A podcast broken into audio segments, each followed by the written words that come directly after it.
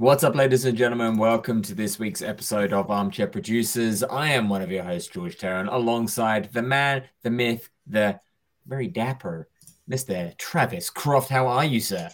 I'm fine, Danny. Uh, you probably, I, have got some messing around with the backgrounds as people might notice here, which I am now going to turn off because it's actually a little distracting. Don't know what you're talking about. You've never looked healthier. Yes. uh, so uh, it's probably be could be the last show we do in this room for well, I do in this room anyway. So yeah, I'm moving next week. So um, mm-hmm. you have all have an exciting new background to look at as of um, as of then. Hopefully, fingers crossed. If I can get into my new house, which has been a proven a problem before now. it is uh, the long journey home, shall we say? So, well, I mean, my car is a suitable place to shoot, do a show from, I suppose. I mean, I could join the scores of Australians sleeping in their cars right now. yes, tragically. Political yes. comment. Mm-hmm. I think you've got a, a stacked show this week. Yeah, we've uh, we've uh, actually uh, we we got the the epic chain movie of the week, Care of Me, with Mutiny on the Bounty. Um, we've got talk of the finale for the current season of Boys. Travis checked out Thor: Love and Thunder. I checked out the new Sea Beast on Netflix. Um, we have got episode six, ladies and gentlemen, of the hit new show of the season that everyone is talking about, the Trek Respective. That's right, the Undiscovered Country. Um, as well as the new um, Prime show, The Terminal List, starring one Christopher Pratt. I didn't even know what Beast is. I had to look that up. Well, you're just not on the cutting edge like I am. So. Uh, I don't know. Is it for children? hey, it's got Karl Urban's voice in it. It doesn't mean it's not for children.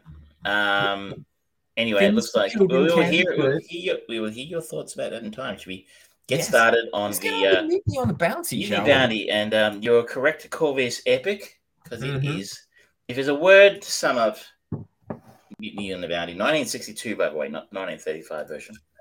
It is no, long. Yes. Yeah, it is so very long. hours, ladies and gentlemen, with the overture at the start and an interlude. So this is classic golden age Hollywood movie, Oscar bait movie, shall we say? It's interesting, isn't it? Because it was nominated for seven Oscars. Um, mm-hmm. I don't believe it won any of them. It was nominated for Best Picture, Best Cinematography, Art Direction, Editing, Special Effects, Original Song, and Score. Um, three wins for something. No, well, no Oscars.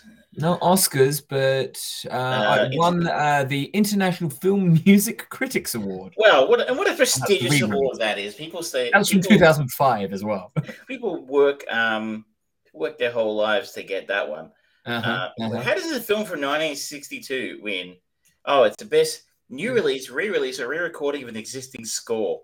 There Jesus Christ, that's obscure. Okay, yep. Um, it also won uh, laurels um, for top song for the song "Love Song," um, and uh, best sound editing for the Motion Picture Sound Editors Awards. It's a it's a stretch. Yeah, so um, let's say that didn't didn't do too well in the public's eye of awards, shall we say? Uh, so for those who don't know the story, I mean, mm-hmm. Jesus, it's one of the most famous true stories of all time. I would have thought most yeah. people would know it, but hey, uh, in 1787, British ship Bounty leaves Portsmouth to bring a cargo of breadfruit from Tahiti, but the savage onboard conditions imposed by Captain Bligh trigger a mutiny led by Officer Fletcher Christian. Our cast is led by the inimitable Marlon Brando, who plays mm-hmm. Fletcher Christian. We have Trevor Howard playing Captain William Bligh, and Richard Harris as Seaman John Mills. And the our link, the only other name in here I'm actually familiar with is our link to last week is mm. Chips Rafferty, who plays one of yep. the sailors, Michael Byrne. Mm-hmm. The other notable um, cast member, I guess, is Tarita, who plays yep. Maimiti, who I think went on to marry uh, Marlon Brando uh, after this film was done, became his third uh, wife, if I'm not mistaken. Um, but she, I uh, imagine, was actually somebody they picked up. Because this was shot on location in Tahiti. So, and, and this this is her only film credit. Yeah. So yeah, she was married from to Marlon Brando from 1962 to 1972. They have mm-hmm. two children together, um, or had two children together. She's she's still alive. So yeah, uh, yeah. Um, Wow, and this film is a notorious flop, which mm. is apparently rumored to have cost the studio around ten million dollars or something like that, which is probably a fair bit of money back in the '60s. Yeah, well, considering this was they literally built the bounty. They built the ship and sailed it around to the locations. That's that's expensive shit, ladies and that's, gentlemen. I mean, can you imagine building Pirates of Caribbean? They they built them around barges because that was cheaper and quicker. so apparently, this was this the, the bounty from this film was used in a Pirates of the Caribbean movie. Yeah, which is uh, it, it's it's interesting. I mean, they must have built it well. well, it, it, hung around. Uh, it's not. It is no more. So this was used as the Edinburgh Trader in Pirates of the Caribbean: Dead Man's Chest. The ship sank in 2012 as part of Hurricane Sandy. We killed a couple of people, which is sad. Sure. Um, but you're right. They, they, built, they, built, it well. It lasted 50 years before it was yeah. in a um, hurricane. The act of God, which can't even stop our show. They've tried. Trust me. Um, but the other part, as you said, it was actually shot on location in Tahiti, mm-hmm. where the actual bounty landed, mm-hmm. uh, or or anchored and then landed its people on um, hundreds of years earlier. Mm. Um, hundreds of Tahitian extras, which, eh, I mean, it wouldn't have been cheap. Mm. Um, but I think the, the other, I guess, the real big expense here is one Marlon Brando, who uh, mm started to really acquire his reputation of being extremely difficult to work with on this film. He didn't get along with his co-stars. He mm-hmm. didn't get along with, the, along with the original director, Carol Reed, mm-hmm. who was later replaced by Lewis Milestone, mm-hmm. who apparently um, Brando wouldn't allow to actually direct. So he, he would just direct himself. So apparently he would just sleep on set and collect his paycheck. Um, wow, quarter quarter of a million dollars, which again wouldn't have been um, loose change in no. I mean, even um, today, I'd be happy to earn quarter of a million dollars for sleeping in Tahiti. yeah, it could be worse, right? Um, and the same sort of thing. Parent Carol Reed tried to quit, but they said, no, no, no, you have to stay. Ended up firing him. So, but because they fired him, they had to pay him.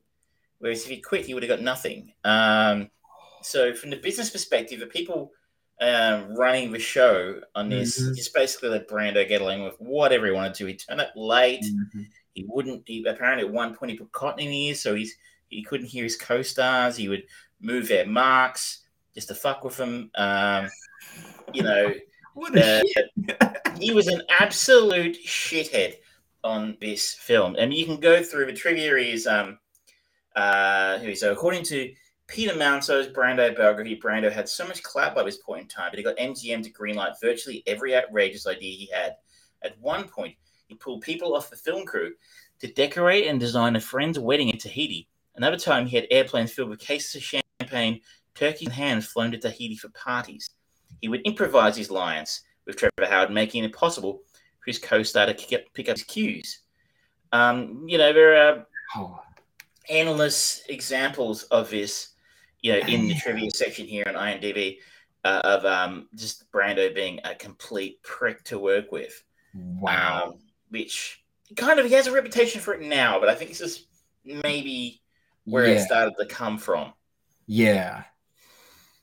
Um, that said, the film looks tremendous. Oh, it's like, stunning. Even today, um, yeah. I watched a copy I got from Microsoft mm-hmm. video store. So, I mean, I don't know there are different versions kicking around. I don't even mind had the interlude, so I don't know. Um, but it pops with color. The colors mm-hmm. are spectacular, even mm-hmm. 60 years later. It's incredible to look at. Those location shoots in Tahiti, they paid off in terms of visuals because it looks oh gorgeous. It makes me almost want to visit Tahiti. And I'm really not the kind of guy who would enjoy Tahiti. Like it drives me to yeah. sit on the beach or by the pool with a drink kind of holiday. Yeah. And that's not really my jam, but it made me want to go. I can see what it made me actually feel like I can actually appreciate how some of those British sailors must have felt in the mm. late 18th centuries that you've been on sea for, I don't know, what, a year to get there. Yeah. From cold. You've been there. You've been there a little bit, I believe, a couple of times. Cold, depressing England. Um, oh, what's it? see the they see the sun twice a year. Um, it's, it's, a special event. Everyone smiles for two whole minutes. So I recall reading a story this week. They might have a day of forty three this week. in some parts of the UK. And I'm like, wow. Yes, that's, that's, that's when yeah. people. It, um, it, it is part of the tradition of English summer where everyone turns on their ovens and opens the door, lets the wind come through the house. It just gets that, that temperature up a little bit so that people can do this thing that is very rare in the UK sweat. Well, it, it, 43 is pretty bad here, and yeah. we're a country. There is of... a big difference of temperature. What what one temperature is to another. Like six degrees here like we had today, every person that I spoke to today was like, "Oh, it's fucking cold," "Oh, I don't like it." Um, back in the UK, it's like, "Oh, it's a bit nippy." I guess for us at the top end, like you know, forty-three to thirty-seven, you can kind of deal with it, and you got houses that are kind of built for it, somewhat. Yeah, You're more likely to find a house of aircon here, I think, than the UK. Mm-hmm, um, mm-hmm. So anyway, that's another story. But I think the actual true story. I mean, I should note also so this is a real thing that happened, by the way, in case you didn't know. Yes. Mutiny at Downey, true story. Clutch Christian, mm-hmm. all these things actually happened. Mm. If you're not familiar with the story, maybe read it on Wikipedia or something. Do not hmm. base your knowledge of the actual events on this film because they are wildly inaccurate. Yes. Braveheart level inaccurate. Mm-hmm. Um, mm-hmm. But the story is a lot of these sailors landed in Tahiti. The women on Tahiti were more accommodating than perhaps British women. Um, and you know, it was a gorgeous country, as you can see from the film. Mm-hmm. They didn't really want to go back to England, yeah. so uh, you know, um, being dragged back to dragged back uh, along the way to to England by um by Captain William Bligh was not a popular choice for a lot of the sailors, mm-hmm. and seeing the actual locations and how gorgeous they are actually worked for me in the sense to actually kind of think, well, I guess I can kind of see why. Yeah, that's that's one of the things that this movie really does well, and it uses that three-hour runtime quite well to get you into that feeling of being a part of this crew and feeling the length of the journey. I mean, I don't know whether that was intentional or accidental or a little bit of both, um, but you do kind of it gives them the having that long runtime it gives you more time to be on the ship and see the almost paint by numbers villainy of William Bligh as presented in the movie. Um, and you start feeling like, oh, he's he's he's a fucking horrible man. And then um, he's he's cold. He's he doesn't care about anything except that bottom line. Um, and then having this this beauty and this effervescent freedom of that Tahiti represents to them and to anyone. Like Tahiti is is a name that when you say that you kind of everyone has this image in their heads of these beautiful beaches and palm trees and everything. It is heaven on earth for lack of a better descriptor. So yeah when he starts being a cunt on the way back almost instantly it's like yeah, I I I can empathize with them. uh, the, the as again, it's wildly inaccurate. The Bligh yeah. in the film has bears very little relation to the actual William Bligh. William mm-hmm. Bligh was a lot younger mm-hmm. um, than uh, the actor playing. Was it Terrence Howard? Um, forgetting it. Trevor Howard. Sorry, Trevor Howard. that would have been anything. Um, Trevor Howard. Much, that would have younger. been really unique to have a captain in the British Navy that was a black man. That's rather be a revolutionary film. Mm-hmm. Uh, but you know, he wasn't, you know, he's not out there whipping. He wasn't mm-hmm. the kind of captain who went out, you know, lashing uh, crew members and such. Mm-hmm. Apparently, he was actually less likely to actually uh, use uh, corporal punishment, I guess, on, on, on sailors mm. and, was standard in the British Navy. Though, uh, you know, I think it's generally agreed that he had a bit of a sharp tongue. Mm. Um, where you, I think, you know, um, what's interesting about the story is if you look into it a little bit, and I'm by no means an expert, but from what I've read about it, mm. it's it's actually the real story is actually a wonderful example on someone moving the goalposts or astroturfing the story after it happened.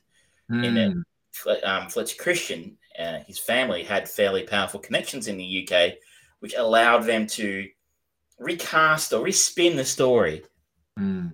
following the um, uh, court martial in England to make it sound like Bligh was some sort of villain and Fletcher Christian was some sort of righteous hero who had, um, you know, stood up against tyranny professionally. I, I do have a degree in history, so you exactly.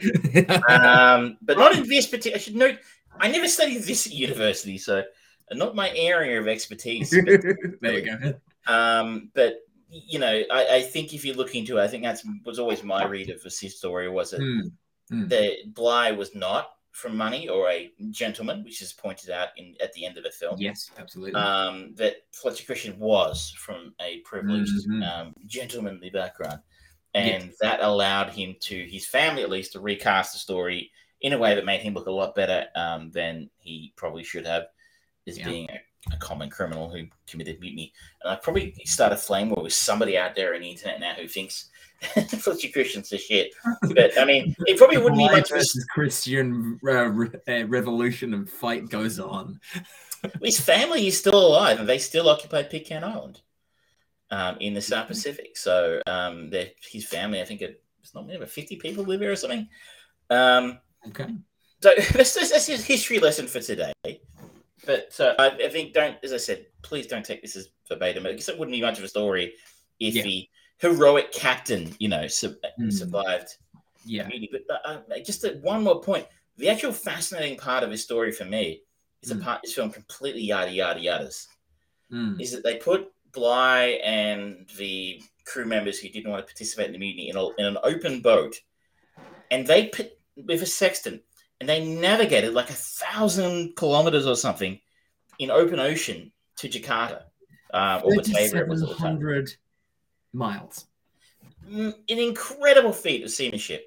Uh, Yes. obviously, again, I, I'm, I'm not a sailor, but you know, like it's it's just I think it's generally agreed that it's an incredible feat of sail seamanship. Yeah. Um, and you know that the fact that they basically did that with I think most, if not all of them, surviving is remarkable and probably speaks more to Bligh's abilities as a navigator, his seamanship.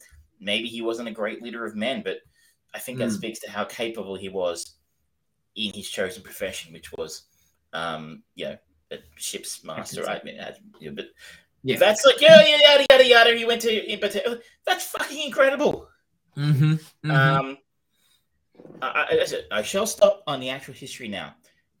I thought this uh, film was tremendously dull, despite the fact that I enjoyed the visuals and I understood parts of it made me feel for the characters of how real people might have felt. Yeah. Marlon Brando's accent is potentially the worst accent I've heard since Meryl Streep's Australian accent. I, I feel like he the only way that anyone can actually legitimately speak like that is if they've been to the dentist and have had their jaw wired because no nobody nobody talks like this because you you literally have to not move your jaw and and he he does it for the entire movie and i've met royalty they don't talk like this i've met really posh really rich people and they don't, don't talk like this but maybe there, there's something different in the navy it's such a weird choice It such a really weird- is interesting. Like at um, he, he was interesting. He did make some interesting creative choices throughout his career, and Yeah. sometimes they could pull it off. This one, uh, this one absolutely did not because yeah even in uh, the '60s, apparently, we looked at the trivia here again. Apparently, when he turned up at the New York premiere, people laughed at him because they thought his accent was, you know, woeful. Mhm. Um, so I think it's one of the worst for an actor. Um, say wearing his naval uniform, Brando was widely booed and jeered at the New York premiere. Um, Hmm. Sorry, I added on a thing about the accent, but I'm almost certain that was the case. um, it's it kind of makes it difficult to take seriously from the first moment he walks on screen. oh my god that that character introduction what the fuck You turn up looking like the Scarlet Pimpernel with like, or like perhaps what perhaps what a what a 19th century um, Godfather and his hose might to use a, W- Yeah. a late 90s WWE reference. Yeah. Yep. That's what I think the Godfather would have turned up looking like because he would let the Scarlet Pimpernel outfit and a couple of Mhm. very attractive women, and you're like, why would you bring them on board the ship? and it's just sort of like that casual thing of like um my apologies captain bligh i i, I was called in at a last minute notice and uh, the ladies were desperate to speak to the captain it's like okay um what it's, it's, just the most absurd. It like you're talking about all the absurd things that he got MGM to sign off on. I feel like that is like, you know what? I've had a really cool idea for character introduction. I don't want to go with fireworks because I don't think they would work on a dock. They might not be appropriate, but flamboyant dress, lots of color, and two hotties. How about that? Yeah, sign here. I'm I'm, I'm picturing kind of uh, of um, Marlon Brando pitching uh, a, a, character introduction, a bit like Apollo Creed arriving in the, the boxing fight of Ivan Drago, James Brown, you know, um, and going, oh, it's an interesting choice, Marlon. Yeah, sure, no worries. Um, it makes it difficult. Like, I just like this doesn't make any sense. Like, again, I'm not a historian. I don't know what they, but I'm sure that didn't happen. Mm. I, just I just figure that didn't happen. It it certainly doesn't help kind of imbue the way that they are trying to present him in the movie as a man for the for the common crew. Because he clearly fucking isn't in every conceivable sense of the term. He's just not that. So it further divides him. And so seeing him coming round to um uh Richard Harris's way of thinking and understanding and appreciation for the crew is like yeah, but Mm, no. It it just it just doesn't fit, but at the same time, it's quite typical of movies from the late 50s through to the late 60s of that heroic gentleman figure. Like you saw it in a lot of any war movies that were there. They were there was always that man from the upper class who um, was mistaken in his who, who was like misunderstood when he first joins the troops and joins the crew and things like that. But by the end of it, he is he's a man's man and he part of the part of the Labour Party. So like, oh yes, all of us together in this sort of thing. There's a great sketch in, a, in uh, Monty Python's The Meaning of Life where the British soldiers are in the trenches and they're giving him a cake and then like a, a clock and you know yes. Um, or the uh, the scene where they um the English um, officer class where they're you know fighting in Africa. And it's like, yeah, Johnson's had his leg taken off by a tiger overnight. Yeah. Um, it, it, kind of perfectly sums up the I think yeah the way British another, another film that it kind of reminded me of in its treatment of that upper upper crust fellow being brought low and that redemption story for in for lack of a better descriptor is like the four feathers. Um, ah, yes. Heath Ledger did one, huh? Yeah, it's been remade a few times. That one, isn't it? Yeah, um, but there was one from like late '60s, early '70s, and it was quintessential braggadocious young gentleman about town being conscripted into the army and doing everything he can to essentially the beginning of um, the edge of tomorrow with tom cruise's characters are like yeah I, I did this to get away from that and then him being brought low to to be to come this almost folk hero esque character. It's it just rings so false now. And the whole film has a feel of its time. Yeah. Being a very 60s sort of film. In trying to figure out what I was going to go with next, I, I found a lot of films, looking at a lot of films from that sort of time period. Mm. Um, and they're all two, two and a half hours, three hours long. Mm. Um, it's interesting, we've come full circle now around sort of where filmmakers feel I need to take three yeah. hours to tell a very average story. Matt, Matt Reeves. Um, I, am uh, thinking more fu- futuring that of Jim Cameron Avatar 2. Well, yes. I mean, what an interesting story Avatar 2 is. That film came out, what, 10, 11 years ago, the first one? You're like, yeah. Like, it has, has had zero impact on popular culture. Like, mm-hmm. nobody fondly remembers, almost no one fondly remembers the Avatar. Oh my God, I can't wait for an Avatar sequel. And you're like, guess yeah. I'll go see it. Uh, I suppose. I mean, mm. and you're making how many of them? Fuck off. um, I really, that. really struggled with Mutiny on the Bounty to get through it. It was like that Tahitian interlude, despite the fact, like I said, it's gorgeous to look at for first five minutes. It mm. just goes on and on and oh, yeah. on. Oh, I mean, yeah. you learn about some of the things that happen in the film, and you make you wonder if that's why. So mm-hmm. you noted at the start they actually built the fucking ship and they sailed it there. Yeah. Uh, it was late getting there. quite, quite late getting to Tahiti. So they decided they had to start shooting stuff in Tahiti to that didn't re- require a ship Mhm. in shot. And so that's what they worked through first. They shot all the stuff that they could in Tahiti that didn't require a ship, and still they ran out of stuff to shoot scripted scenes to shoot in Tahiti without the ship in it. So I just wonder if maybe because I mean, if you can imagine, you've got Mhm. thousands of people, including Marlon fucking Brando, Mister, you know, Mister Moneybags himself, sitting around doing nothing. That's burning money. What are you Mhm. gonna do? Ship's a week away. You're probably gonna Yep. find someone else to shoot, right? Yeah. Um, and I wonder if that's what it was. I just, you know, uh, I wonder if they just thought, well, we we've got all this time, we need to do something, and they shot Can, can we stuff. make that fishing sequence a little bit longer? All of them lining up. It's like I don't, I haven't read anything about Brando having like last cut or taking over an editing room or anything of that nature. So Hmm. maybe it did happen. I don't know. Um, but I'm certain he fell. He obviously fell in love with Tahiti because he ended up moving there, right? He bought an island and stuff. Mhm. Um, but um, there's no insinuation that it was his influence that led to him having a ridiculously long amount of time on Tahiti. yeah. Um, you know, and then they get to the end, and again, they just sort of yada yada yada. What happened after they Yeah. and a Pitcairn about the the Blythe trip back to England? He said, "Eh, "It happens off screen, basically." And then we have a bit of his time at Pitcairn Island, and they have an incredibly inaccurate death scene for um for Fletcher Christian, who's trying to heroically save the now Sextant. the sextant off the bounty, and you're like, that's not what happened. Mm. And I know I'm making a bit picky about that, but as soon as I, like I saw Braveheart for the first time a couple of years ago, I was like, well, I know this didn't happen this way, so I take it. I mean, it makes it very hard for me to take it seriously. Yeah. It's like um, I remember when um, the I think it was Michael Bay produced U five seven one. Ah, yes. and they basically like, go, oh yeah, the Americans broke the Enigma code. Mm, No, they didn't. Nope, nope.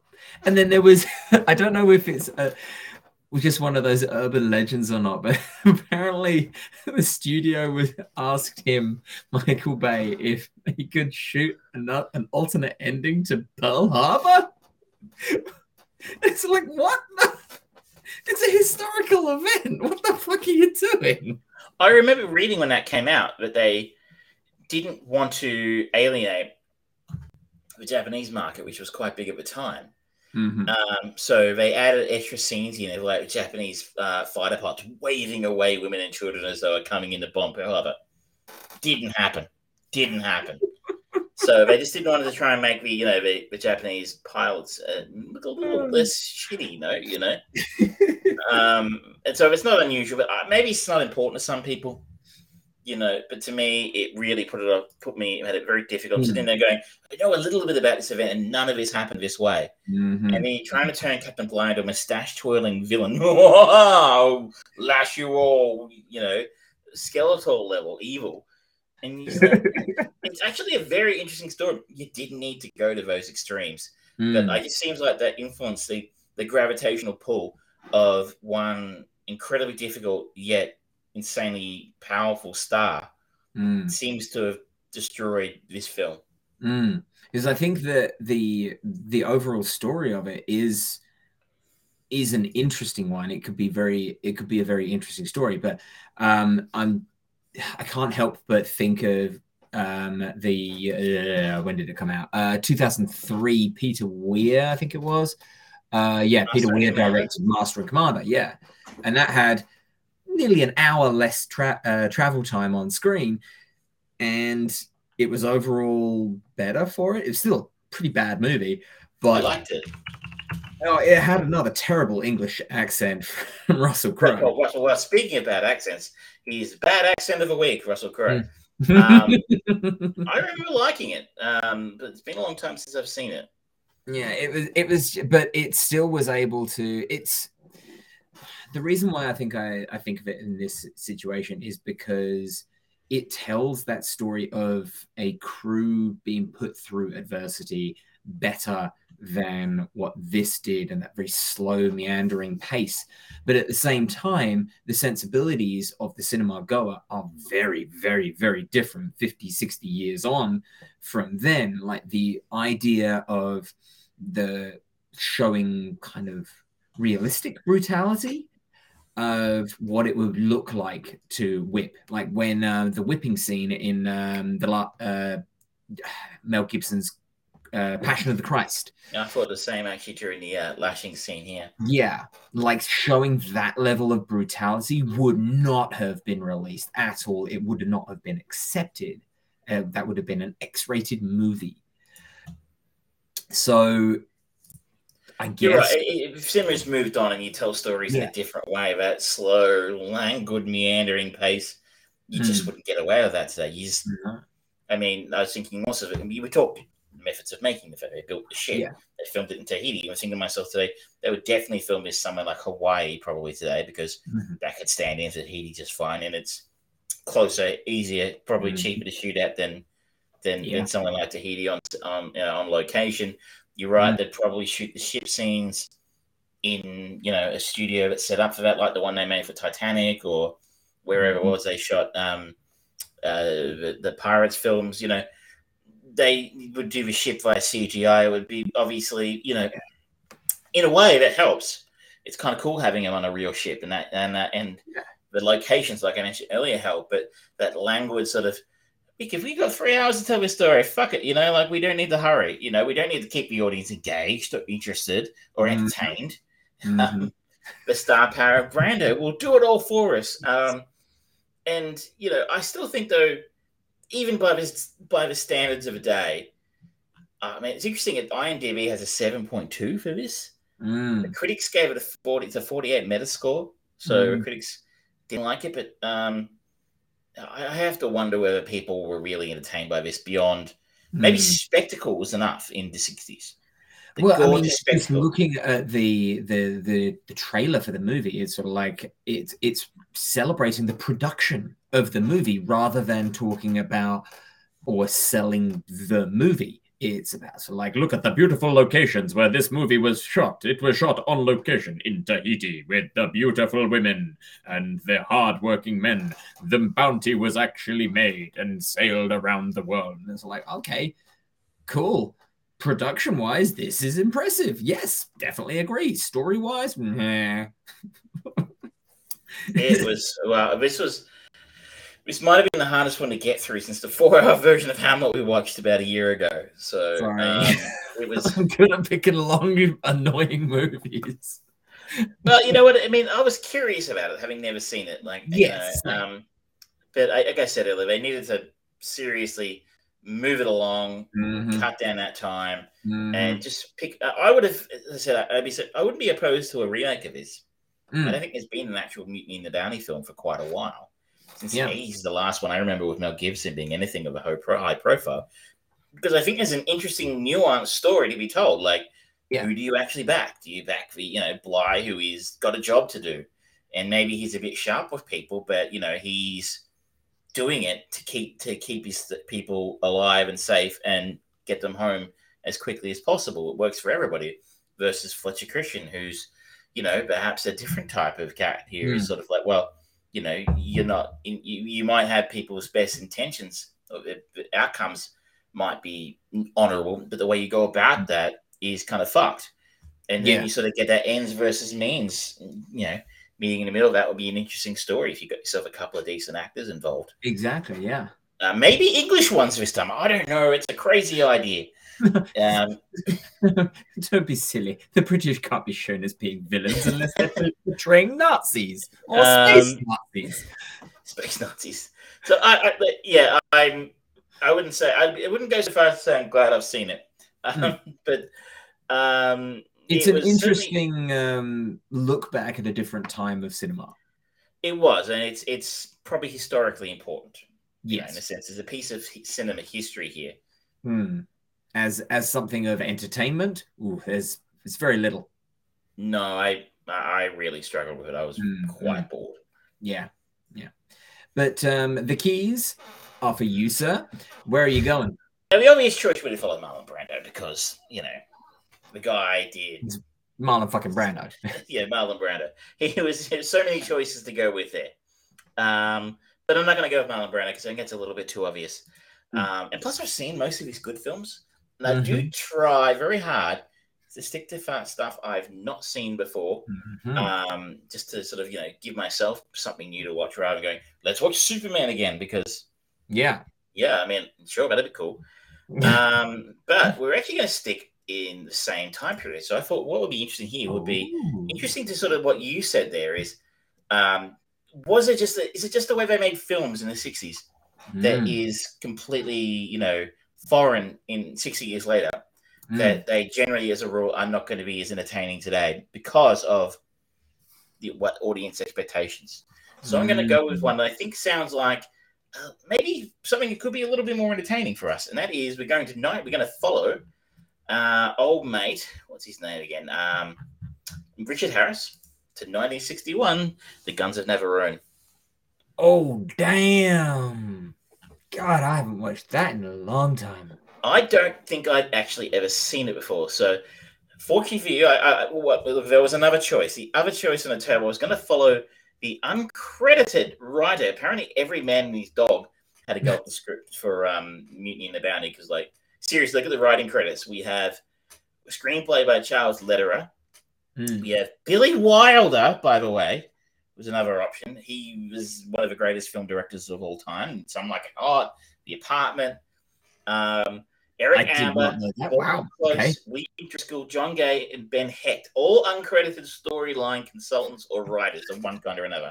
Wow. So that's a lot. And and, and Billy Wilder, right? Like yeah, um, one of the greats. It's a bit like having you know, uh, you know, Quentin Tarantino as your unscripted, uncredited guy. I was going to follow Eric Ambler, who also who wrote the um, 1958 uh, Titanic film, A Night to Remember. Oh.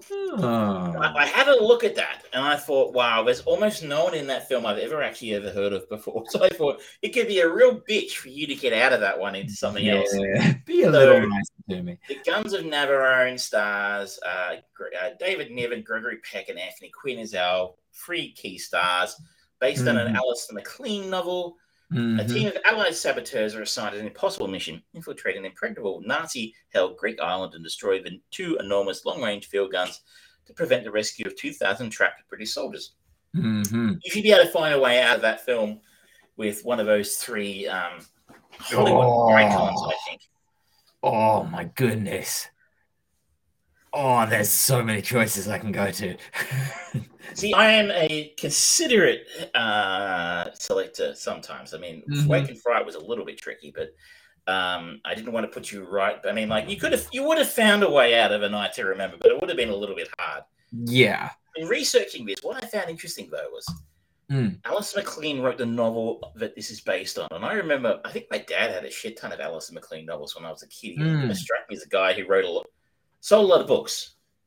Yeah. But if you have a look at him on uh, his um, writing credits, they haven't made anything based on any of his books for since 2013 when a TV miniseries. Yeah. Uh, no feature films based on his work since 1995. I kind of felt like he was a really famous author. So, yeah. And like, uh, my first thought was, like, oh, he's really, he wrote best selling novels, but like, it seems to have very much gone out of fashion. Maybe yeah. he got Me Too or something. I don't know. Mm, maybe posthumously Me Too. I don't know. Um, or just his stuff really, really out of fashion. I really um, fucking hate that guy. I'm, I'm burying him deeper. anyway, so that's next week. Um, I think that was long as well. So it'll be an interesting yin and yang for us to be able to go. Is it just you know um, have I made movies, or you know was it just really average? Mm, mm. All right. Excellent. Well, I'm looking forward to going back to Guns of Navarone. I think that that just instantly makes me think of Sunday afternoons at my parents' house with my dad drunk on three bottles of wine and me sitting there eating chocolate. it's interesting that that um, became a, a, a British thing as well, in the sense that um, I think of westerns and war movies as being a rainy mm. Saturday, Sunday afternoon yeah. staple as well in Australia. So yeah. it must have been something they did a lot of places. They just put old movies on, and I guess they were either war movies or westerns. Yep, pretty much. Yep. All right. You, now. Want, you want to tell us about the Netflix animated film Sea Beast? I had not mm-hmm. even heard of it. So this, it's an interesting thing for the Sea Beast to come out on Netflix after they have after the last four five months where they've been in the news for basically bleeding subscriptions, canceling all of their animated projects and things. And yet we've had a whole bunch of things come out that are animated and they've generally been quality. Like we had the newest season of Love, Death and Robots. Um, they uh, they came off the success of uh, Arcane, the the one based off of uh, League of Legends. Let me tell you, I watched an episode of that by the way a long time ago. That mm. was good. Mm. It's good. It's good. It has, there's no business being good, but it was good. Yeah, exactly. And um, the, this so Sea Beast is their newest movie, and certainly their first real big push for an animated movie. I mean, it's one that we had the trailer at EB Games, and none of the other ones, like their bloody Fred Claus or the Willoughbys or whatever they've had done in the past, they they didn't make the EB wall. Um, but they have definitely been using this as somewhat of a prestige piece because in the trailer they've got some like uh, from the creators of Moana and Big Hero Six. They don't say the director or anything like that. It's the creative team because they probably couldn't get the director. And when you watch uh, this, movie, this is the guy who directed Big Hero Six and Moana. Chris Williams directed oh, both of those. Direct. Oh, okay. I just must have brought the whole team over. Interesting. Interesting. All right. Um, so the synopsis for The Sea Beast. When a young girl stows away on the ship of a legendary sea monster hunter, they launch an epic journey into uncharted waters and make history to boot. That's kind of a bare bones way of putting it, but I'll, I'll allow it to pass. This movie sets up a world where the notion of everyone as a kid saw those old globes and they had like the the sea creatures on them in certain parts so you've seen them in movies and it posits the idea that they are real and that for one reason or another there was essentially a war between the sea beasts and the landlubbers and the sea beasts would come in and just just lay waste to any towns and cities that were on the coast. And then it was these um, sea monster hunters that rose up with their mighty ships and claimed back the sea. Um, and um, one side, um, we open with very similar opening to the original Pirates of the Caribbean, where we see this shipwreck burning a young boy floating on some uh, debris, and it's a young Jacob Holland who, in uh, when he grows up, which it cuts to very quickly, is voiced by one Karl Urban. And he has been rescued by um, the Inevitable, which is the name of the the the, the premier um, monster hunting ship, captained by connection to Mutiny on the Bounty, son of Richard Harris, Jared Harris. And my God, he sounds a lot like his dad. Um, and they've got this uh, very much a father son relationship. He plays Captain Crow. And then this young girl, voiced by um, Zaris Angel Hator, who I do not recognize the name, but she has been in, she was in Morbius, Midnight Gang, The Power. Seems to be a, a fresh face in the uh, in the cinema world, but getting around a little bit. Morbius. Uh, so hence, it's fair to say it's hmm. Morbin time. So we just got to turn Travis off for a moment.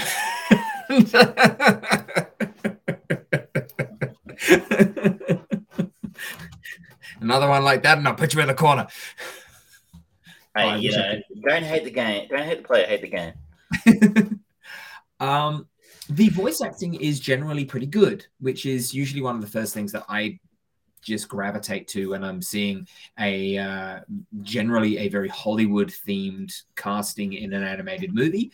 They often don't treat them quite with the respect as other other productions or other countries in the world that produce um, good quality animated movies.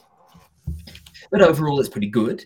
Um, and the story kind of gets a little bit boring because it posits a few interesting ideas, like this this war between the sea beasts and others. And as soon as you see the trailer, and as soon as the, they introduce Maisie as this young, bright-eyed girl who wants to join the the um, the Sea Monster Hunters Guild and things like that, it's like okay, I know where this is going to go. It's going to go the How to Train Your Dragon route of they're misunderstood creatures, blah blah blah blah.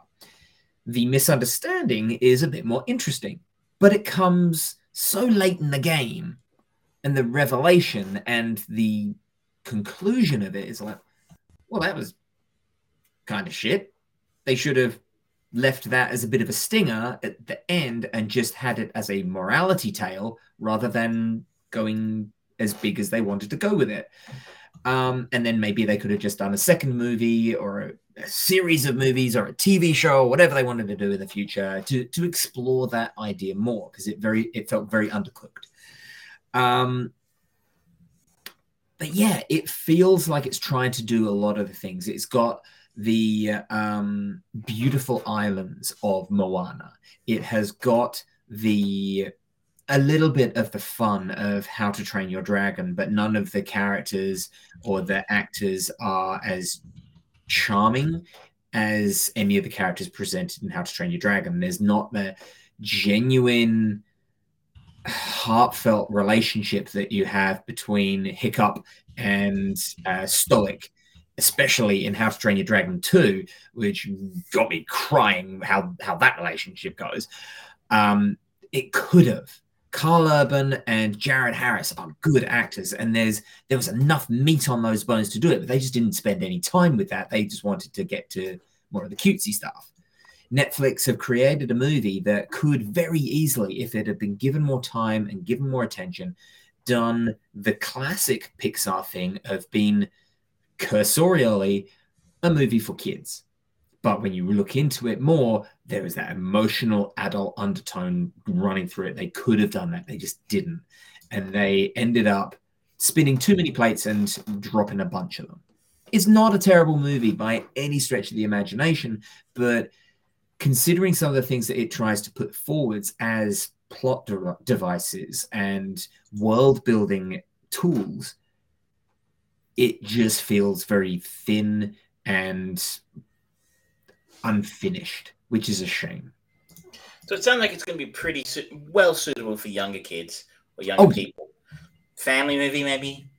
It's definitely a good family movie. It is one that there's no bad language in it. The threat level of dread that you might feel for characters is minimal. Um, there is that little bit of scare that's uh, even the classic Disney stuff was was able to deliver. I'm thinking of um, Hunchback of Notre Dame and particularly the song Hellfire. That's fucking nightmare fuel for anyone who hasn't watched it. It's terrifying. It's, it's about a fucking religious figure essentially just destroying himself and saying he's going to be cast into hellfire because he has sexual desires towards a woman. It's fucked up. it doesn't go anywhere near as dark as that in this movie. It sounds like it's it's it's the um it's the uh, Pixar movie you get when you order it from Wish. Yeah, pretty much. Like it looks the a bit like it, but it's not quite right. Yeah, the animation is good, but there's not there's not the character and the uh, the personality behind it all. Like the the big red sea monster that's on all the posters and everything. It's it looks too it looks too DreamWorks compared to Pixar. And right. most people will get what I mean by that. Uh, DreamWorks generally has this kind of cutesy smoochy kind of look to everything. Um, even when it's something that's going mm, destroying a giant crab and things like that, it's like okay, you look like a dough ball. I'm not really scared by a dough ball, and I'm also supposed to like you too, but you're not really that endearing.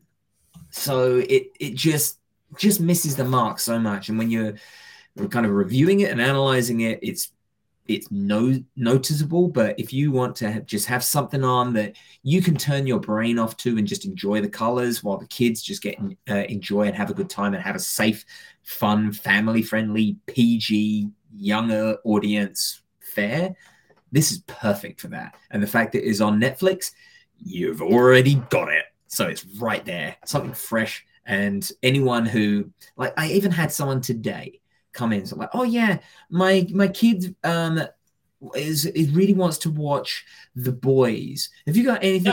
I was like, um, how old is your son? It's like, oh, he's nine. It's like, yeah, don't let him watch The Boys. Lazy parents. I remember once being in JB Hi-Fi buying something, and the guy in front of me was buying GTA Five with a very small child. Yep. And it looked like basically it's like a you know, you read the lines, read between the lines, like it was a grandpa and his grandson. Yeah. And the girl behind the counter was doing her job and she goes, You realize this is an R rated game, it's got some pretty mature content mm-hmm. in it, yada yada. And he's like, he obviously didn't speak particularly great English. Like, Yeah, yeah, yeah, yeah, yeah, yeah. Mm-hmm. Bought the game, gave it to his son, grandson, and walked out. You're like, mm-hmm. bit of responsibility here, people, you know? Yeah. I don't have kids, but like, fuck you know, yeah. I still, if I did, I wouldn't let them play GTA Five when they were ten.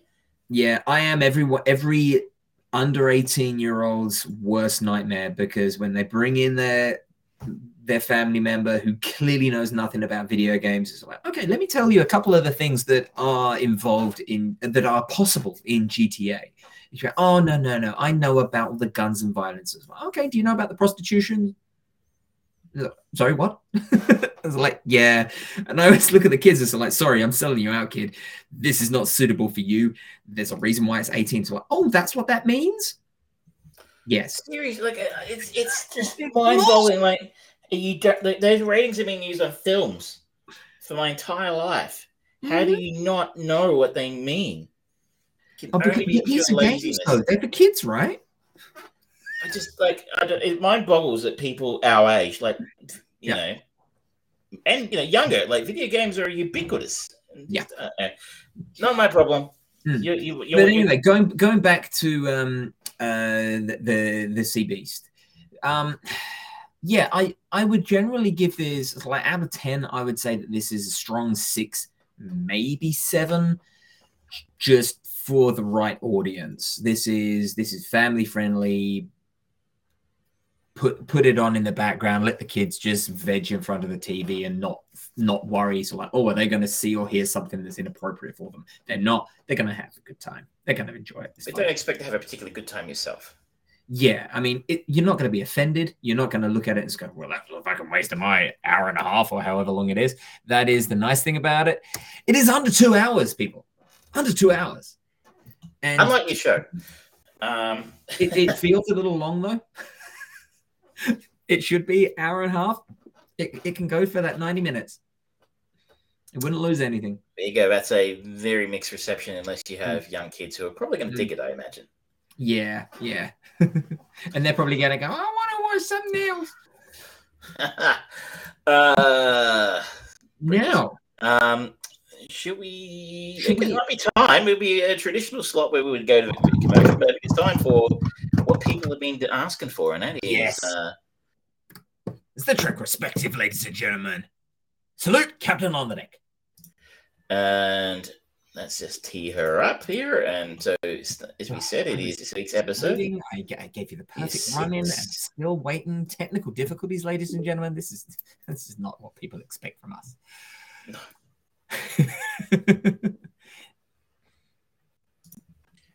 Greetings and salutations, dear listeners, and welcome to episode six of the Trek Perspective, a show where Michelle is connected to the greatest franchise in pop culture, pop culture history, but basically human literature, basically human history, the greatest franchise in human history. We're talking about, you forget about the Bible, you know, Lord of the Rings, it's Star Trek all the way. This week it is episode six, as I noted. So we are talking about Star Trek six, the undiscovered country. Uh, in terms of a plot, this one is uh, basically a, a, a, Cold War uh, a metaphor, which uh, sort of matches its time. Came out in 1991. On the eve of retirement, Kirk and McCoy are charged with assassinating the Klingon High Chancellor and imprisoned. The Enterprise crew must help them escape to thwart a conspiracy aimed at uh, sabotaging the last best hope for peace. In terms of famous people in this movie, you've got the usual cast. The whole uh, original cast is back, yet again, looking a little older, a little bit more tired. Nimoy in particular, looking some pretty long in the face. Uh, a couple of pretty decent, sort of well-known faces in here. Uh, the great Kim Cattrall in here as the uh, Vulcan Lieutenant Valeris. Uh, Brock Peters is back as Admiral Cartwright. Uh, Kurtwood Smith from that 70 show is back as the Federation President, aka Hulk Hogan, according to Michelle. Um, and the great late Christopher Plummer as Chang uh, in one of the great turns in the film. Um, what did you make of this? Well, let's first address a very important point. So six six, six movies, yeah. Mm-hmm. This goes on to make seven more movies. They go Correct. on to seven, and yet, and yet, we can't get studio executives to agree to a movie of Community to make it six seasons and a movie. I just want to put that out there. I think everyone's talking about that, and I just need to put it out there. Well, I think we're closer than ever before. We was talk about it last week, in fact, that um, from uh, Joel McHale, that it might be happening sooner rather than later. It is a strange one, isn't it? because you've got the Russo brothers, you've got um, Alison Brie and a couple oh, of the others that got into big things. You've got uh, Mark Harmon, who's huge for Rick and Morty, and apparently it can't get done.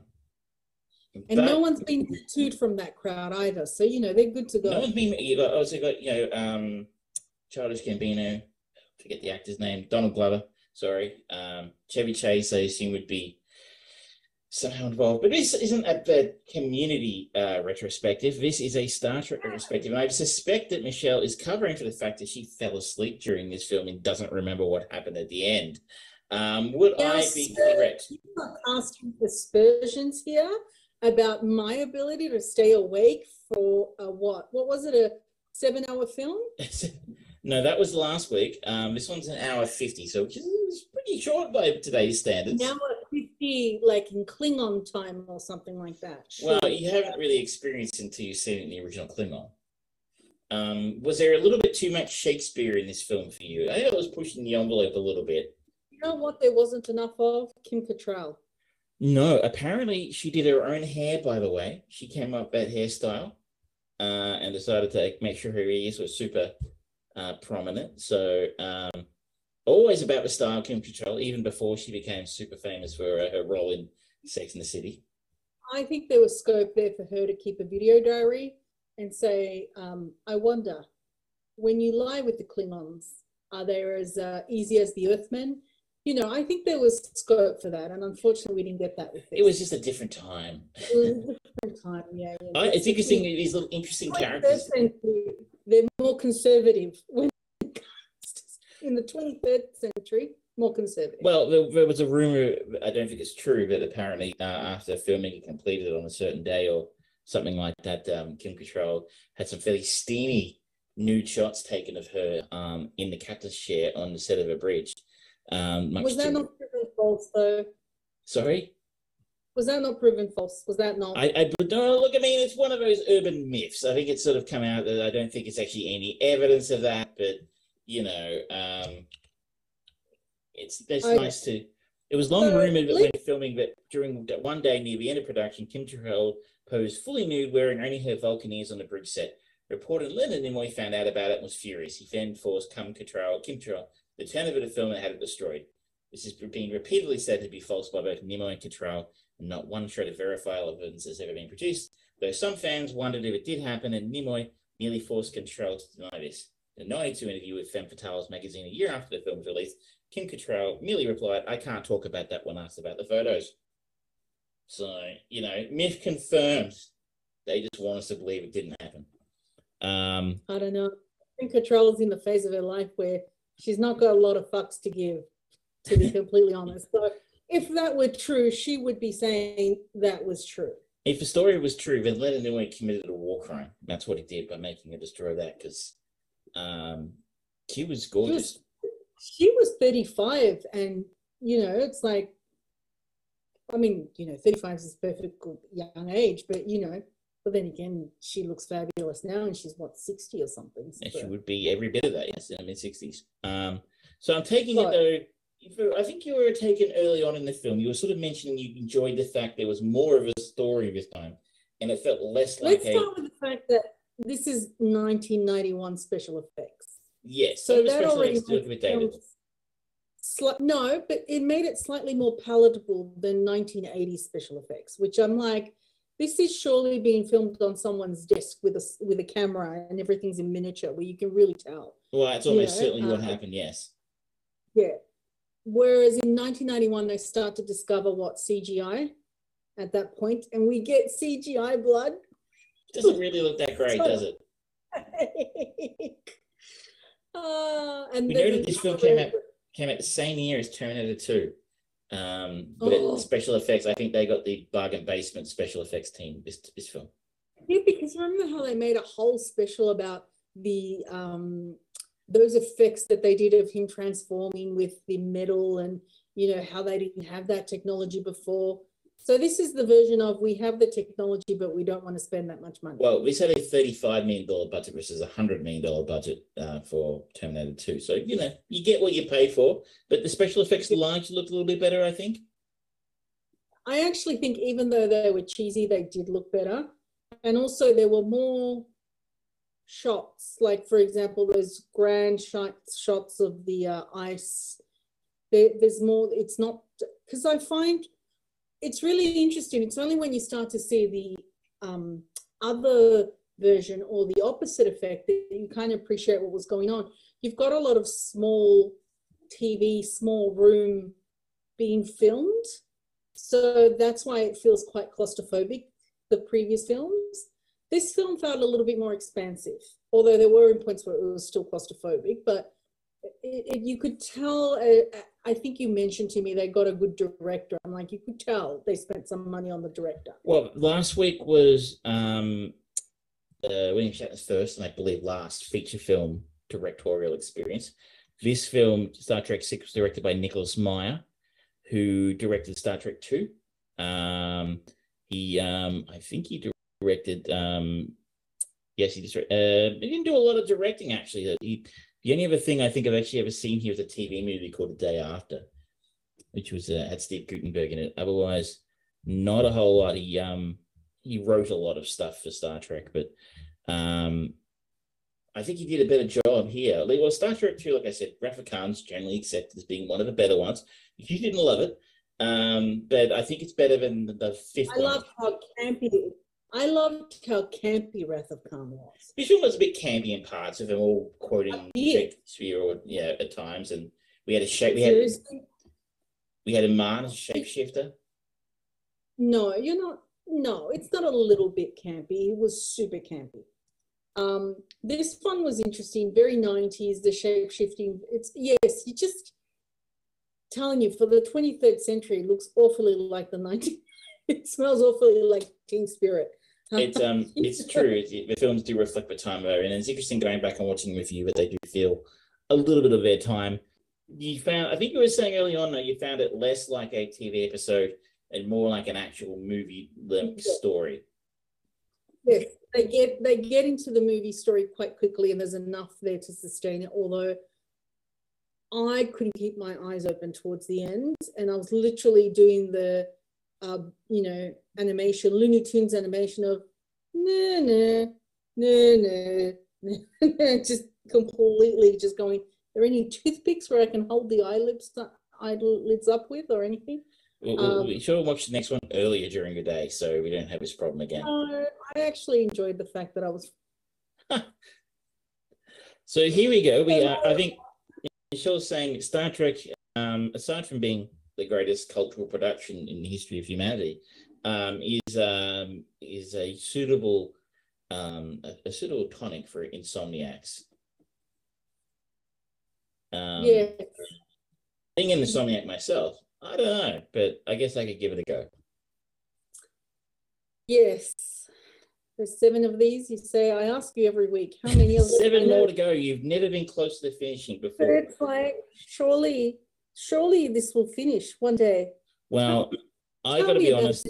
About Star Trek, tell me. Oh, learned Papa Smurf or Papa Homer, please tell me. Star me. Trek Generations is the next one. This is the first time you'll meet Patrick Stewart's Captain Picard. Um, is the uh, last appearance of William Shatner in the series. Um, it's not their best work, but we'll see how we go that. But it looks a little bit more modern again. Um, Is a listening? Do not gamble, kids. This is exactly why gambling is gambling is bad. Okay, so how out of ten lockdowns, how did we go on Star Trek Six: The Undiscovered Country?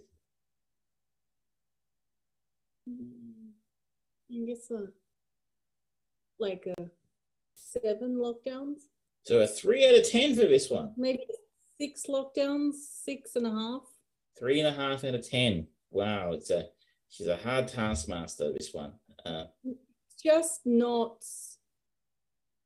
other than the campy feeling i think uh, most enjoys i make as laughing at it i think that's the most it was much laughing. it was much hilarity. the bit that i i was most engaged with was with spock and when kirk lost his son like all of a sudden in this all of a sudden he cares about his son and there's a photo of his son it's like it's so choppy Well, this is the problem. This is almost this is the, Disney Star Wars phenomenon in the sense that they they didn't have a an overarching arc. They didn't have a consistent director. Um, Gene Roddenberry, who is the creator and um, had creative some creative control over what happened with the films, died mm, just after seeing the film for the first time, like two days. The well before the film was actually released. So um, kevin feige looked at this and went this is what not to do Kevin Fe- Gene Roddenberry was kind of the Kevin Feige of Star Trek for a while until he started getting in people's way to a point where they got really annoyed with him and they kind of sidelined him. But that's a whole other thing. Um, but yes, they, they didn't really ever have a overarching vision. It's always a choppy, changey, like you said. We don't mention Star Trek Five ever again, thank God, until much more recently. Um, and you know, as you said, that arc with his son could have been maybe this film should have come after Star Trek Four, and that would have made a little bit more sense um, if it actually got around to it. But as we know, they didn't. Um, can't say that necessarily changes anytime soon. Now, I've got to, I keep on mentioning the Orville every week in tandem with this, and I've watched the Orville's latest episode, right? And it's actually a really good one. Now, you know, I've been a bit tethered with the Or- Orville, especially since watching Star Trek. And I was like, okay, what makes this episode interesting? Again, tethered to character. There's a full on character arc here, which is really, really interesting, where they explore the um, repercussions of time travel, right?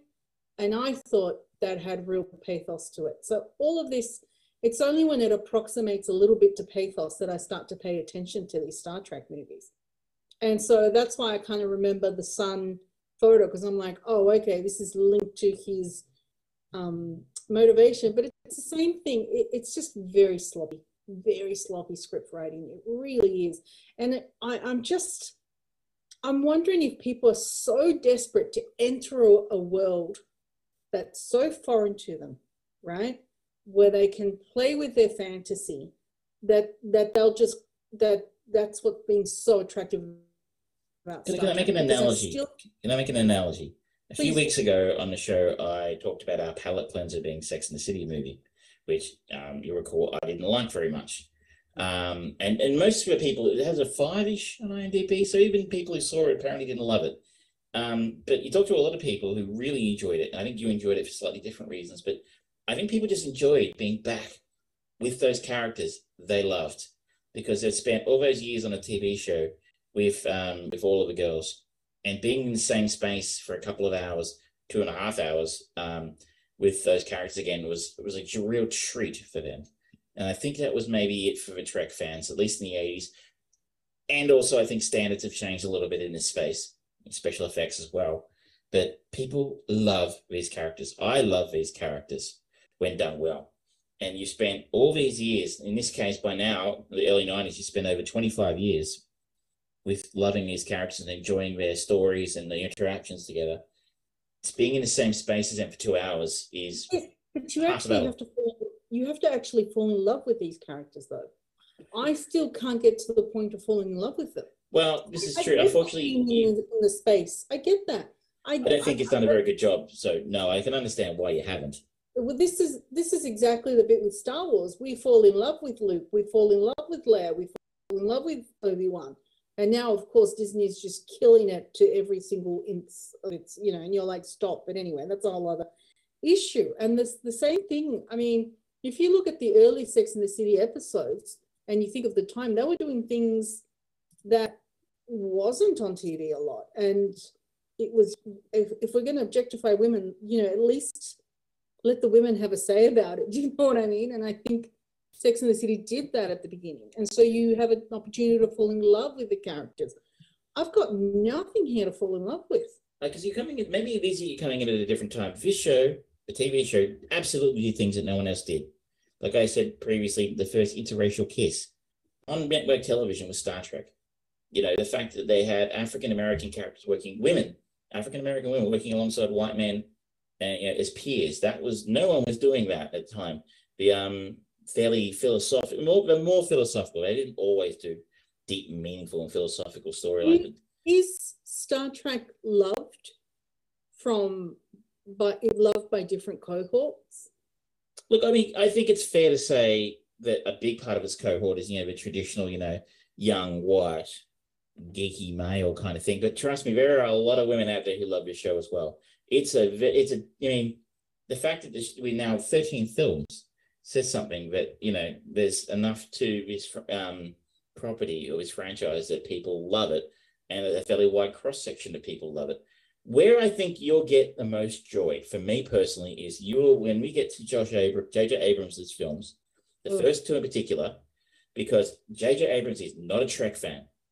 He's not a Star Trek fan. So he made a Star Trek film, or two of them at least, for people who aren't Star Trek fans. Um, yeah, but I'm not a fan of James. He gave us Lost. he did. gave us Star Wars. I mean, believe it or not, this is probably for me his best work in in cinema. Like I, I his his bullshit mystery box stuff didn't translate well to Star Wars. I don't think he's a Star Wars fan either, frankly, because he didn't seem to know what to do with that franchise. But I think his best work is a controversial call. A lot of people hated some of the stuff he did with Star Trek, but I think you'll find the most accessible and entertaining films of a lot. The first two he did.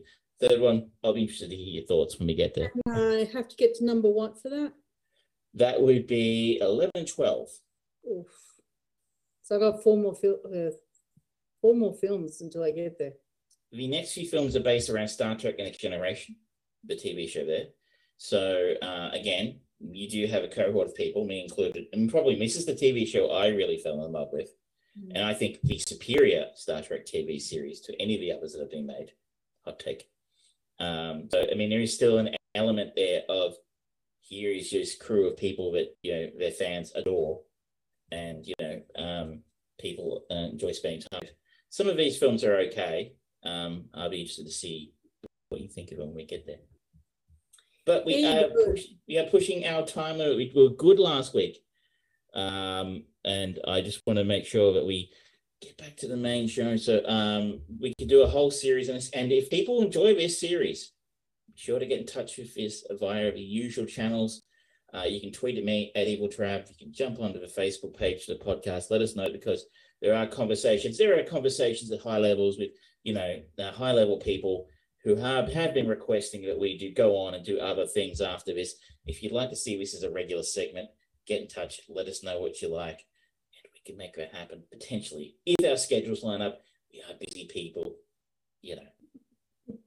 We're Hollywood calls. Um, so with that said, thank you for joining us again, Michelle. Thank you for your patience. Thank you, Travis. Nanu, nanu, and back to you, Spearsy.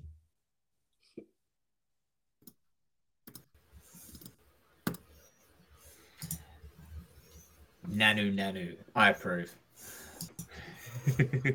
um, she didn't like it. She didn't like six. But um, I love when she doesn't like it because it's like watching a surgeon just go in and just just do fine fine needlework and just that, that little bit. It just she dissects them so wonderfully.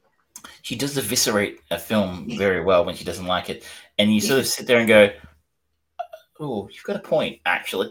Um, no, she uses logic, damn it. and I actually liked. I always liked Star Trek Six, and um, I, watched it again this way. But it was. I didn't think it was that bad. But you kind of look at it through the eyes of someone who, as she noted, doesn't have that mm. deep, you know, abiding connection to those characters that you know mm. I do, and I think you do to a degree.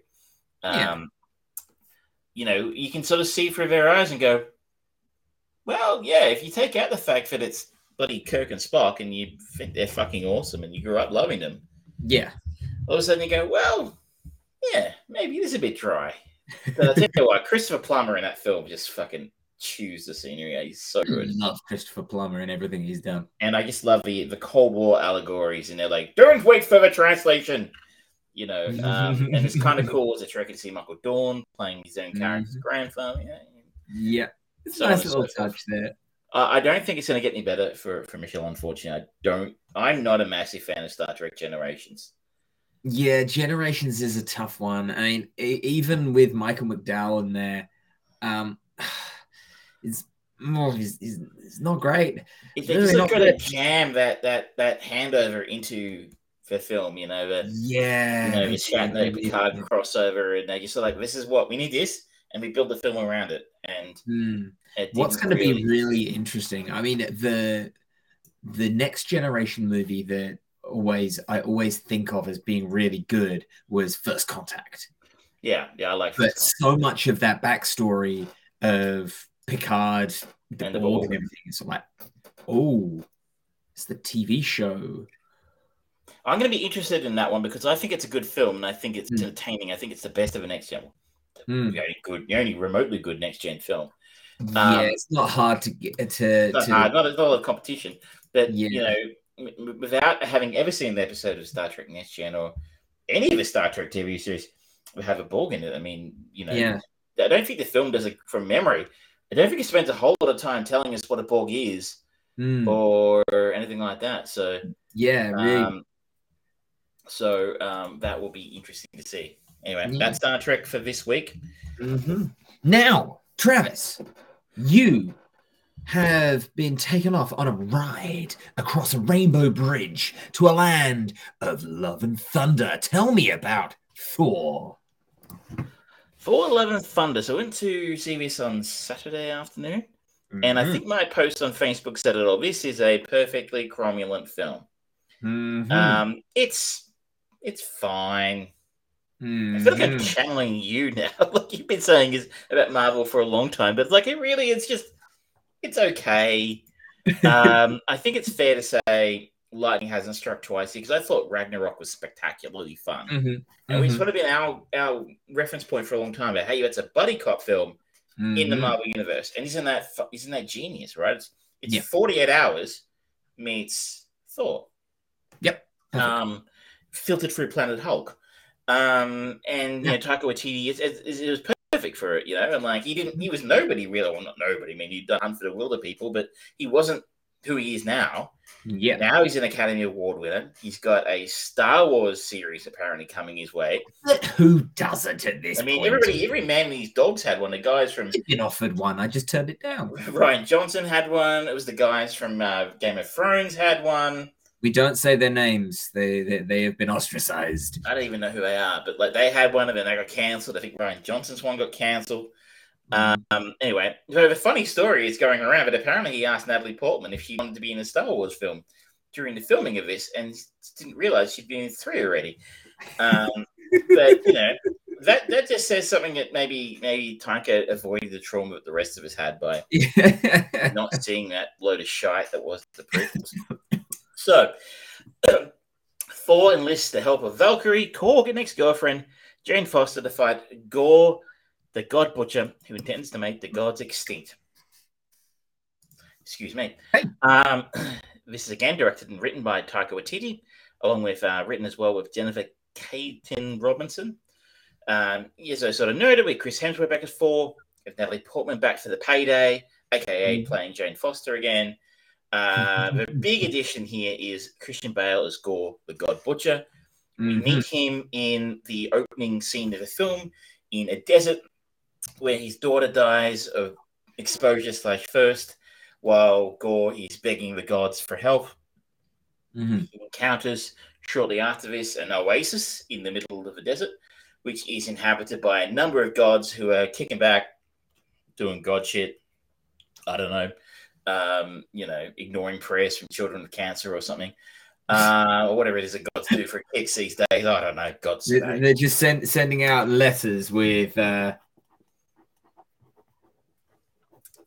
I'll be trying to get in touch with you about your car's extended warranty.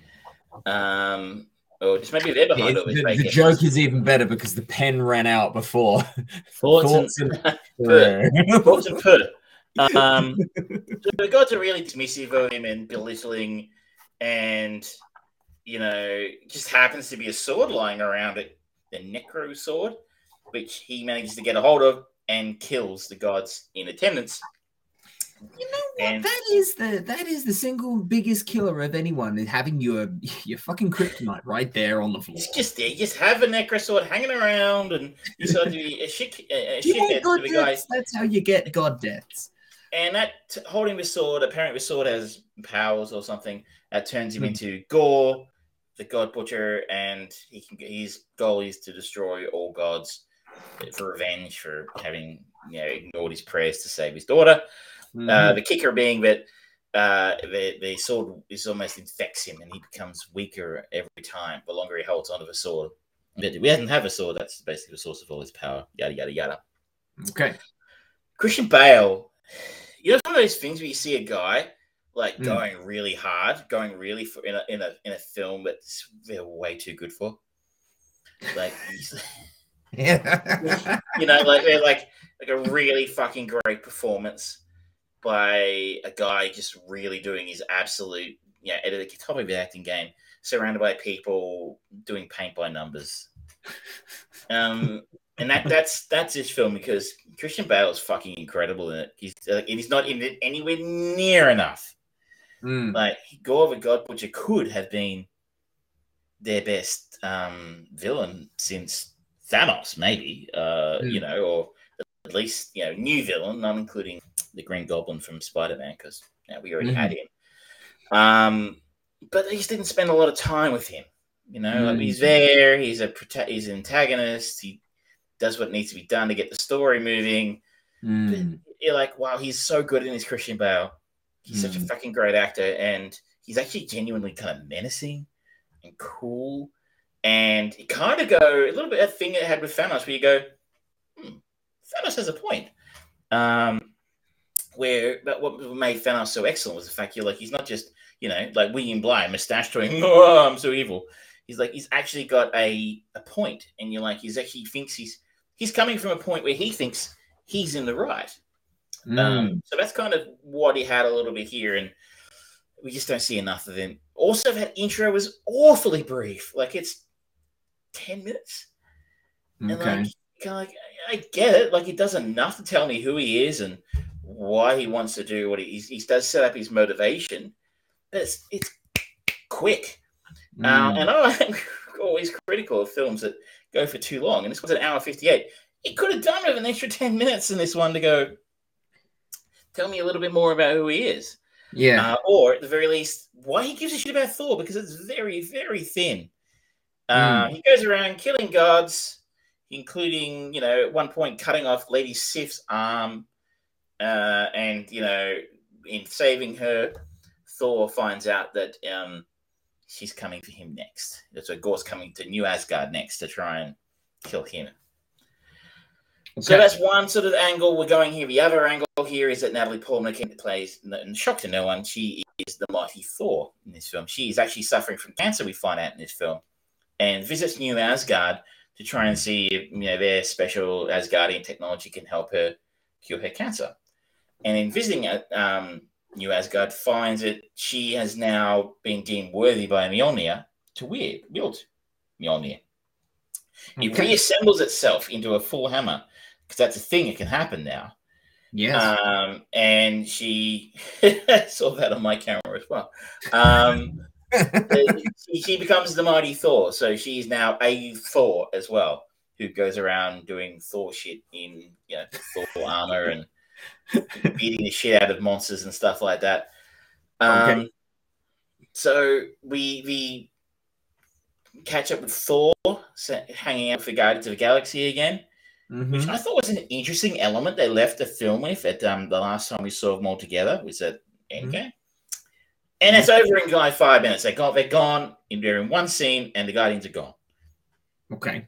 Which is a smidgen disappointing. I guess it's a, a lot to expect from a Thor film to have kept the Guardians around when we know we've got another film coming up with um, James Gunn. But yeah, kind of a waste, you know, a lot of talent yeah. to basically do nothing with them. Mm. Um, so Thor finds out that Jane Foster is now a Thor, and while they're defending New Asgard from shadow monsters that um, Gorr has introduced to try and distract him. Um, okay. And in the process, kidnaps all the children of Asgard. So it's interesting you were talking about Sea Beast earlier uh, how it was very kiddie friendly. I mm. found parts of this quite just. I would have. Well, I don't have kids. I'm not a kid, but I'm like some of this would be a bit scary for kids. I reckon, like okay. kidnapping children, and they, they kept it a big claw cage thing. Um, so, like child catcher from Chitty Chitty Bang Bang. A little bit, but a little bit more disturbing. Yeah. Well, I'm. uh, yeah. um. So yeah, that was that was an interesting. Uh, so, yeah, it's um, mm. that was a bit like oh, it's a bit hardcore for you, Taika. Hmm. Then the story sort of meanders on. They go to a god planet where all the gods hang out to try and raise an army to go and fight Gorr to get the children of New Asgard back. Okay. That is um, just all the gods hang out on this big planet, um, including Zeus, who is kind of the biggest god of them all, played mm-hmm. by Russell Crowe doing, I think, probably the worst accent of Russell Crowe's career. And there's been a few. Yes, I have. Okay. um, and it's interesting. Apparently, it was I read today that they filmed his scenes twice, doing two accents. Um, the accent that's in the film and yep. a British accent. Apparently, people are used to hearing God speak with British accents, along with Nazis, apparently, uh, and space Nazis. oh, you know, we're either saviors or we kill them all. oh, ¿Por qué no los dos? Um, but um, he does a weird Greek accent. It's sort of like you kind of expect, if, like, you know, if I was doing my fully sick work boy accent, you know, get to my fully uh, V6 out and go down to the kebab story. Um, yeah, it's not, it's not a world away from that, you know. Oh. Um, and I don't know what was going on with that. That's apparently Taika thought it was hilarious and they liked it, so they kept it. There's also stuff I've seen around going, "Are you still allowed to do accents as a joke?" Um, and you know, apparently that's faux pas now. You can't do accents as a as, as, as a as comedy now. Which um, guess I guess I kind of knew that because we're so sensitive about these things now. don't like, but like who are we not allowed? Is it still, you know? I, I, still think that the the day that the British can't do a a, a Nazi or a German accent when they're uh, portraying someone from the Gestapo, it's uh, that is the dark day. Uh, it's or a French accent, like an outrageous French accent. I shall taunt you once more. Um, cheese at you, sir. Your father was a hamster, and your mother spelled elderberries. Um, anyway. Um, it's not a good accent. I found myself pulled right out of a film by it. I'm like, uh, I know you're doing it for laughs, but mm. it's a bit shit. Yeah. Uh, and that kind of a, the third act of the film is all a bit shit. So they don't get any gods to come help them. They end okay. up, you know, going to new, going to fight uh, Gorr just to you know uh, Natalie Portman, so Jane, Thor, and Valkyrie and Korg. Korg's in way too much. Yeah, Korg was really kind of amusing in Ragnarok because he's mm-hmm. in very small doses. Mm-hmm. Uh, this time, it's just it's just too much of a good thing. Yeah. He's like he's he's he's, a, he's comic relief, right? That's mm-hmm. what Korg is. He's yeah. not leading cast, you know.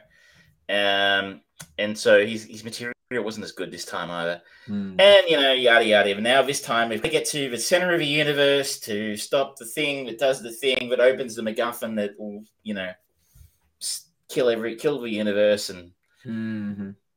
rinse and repeat. You, you've kind of no, it's eternity. Eternity is the MacGuffin. They go to the center of the universe to. There's apparently Stormbreaker now is a thing that will open the door to eternity, which is a, like a genie or something. I don't know. The That's really convenient considering Stormbreaker didn't exist up until.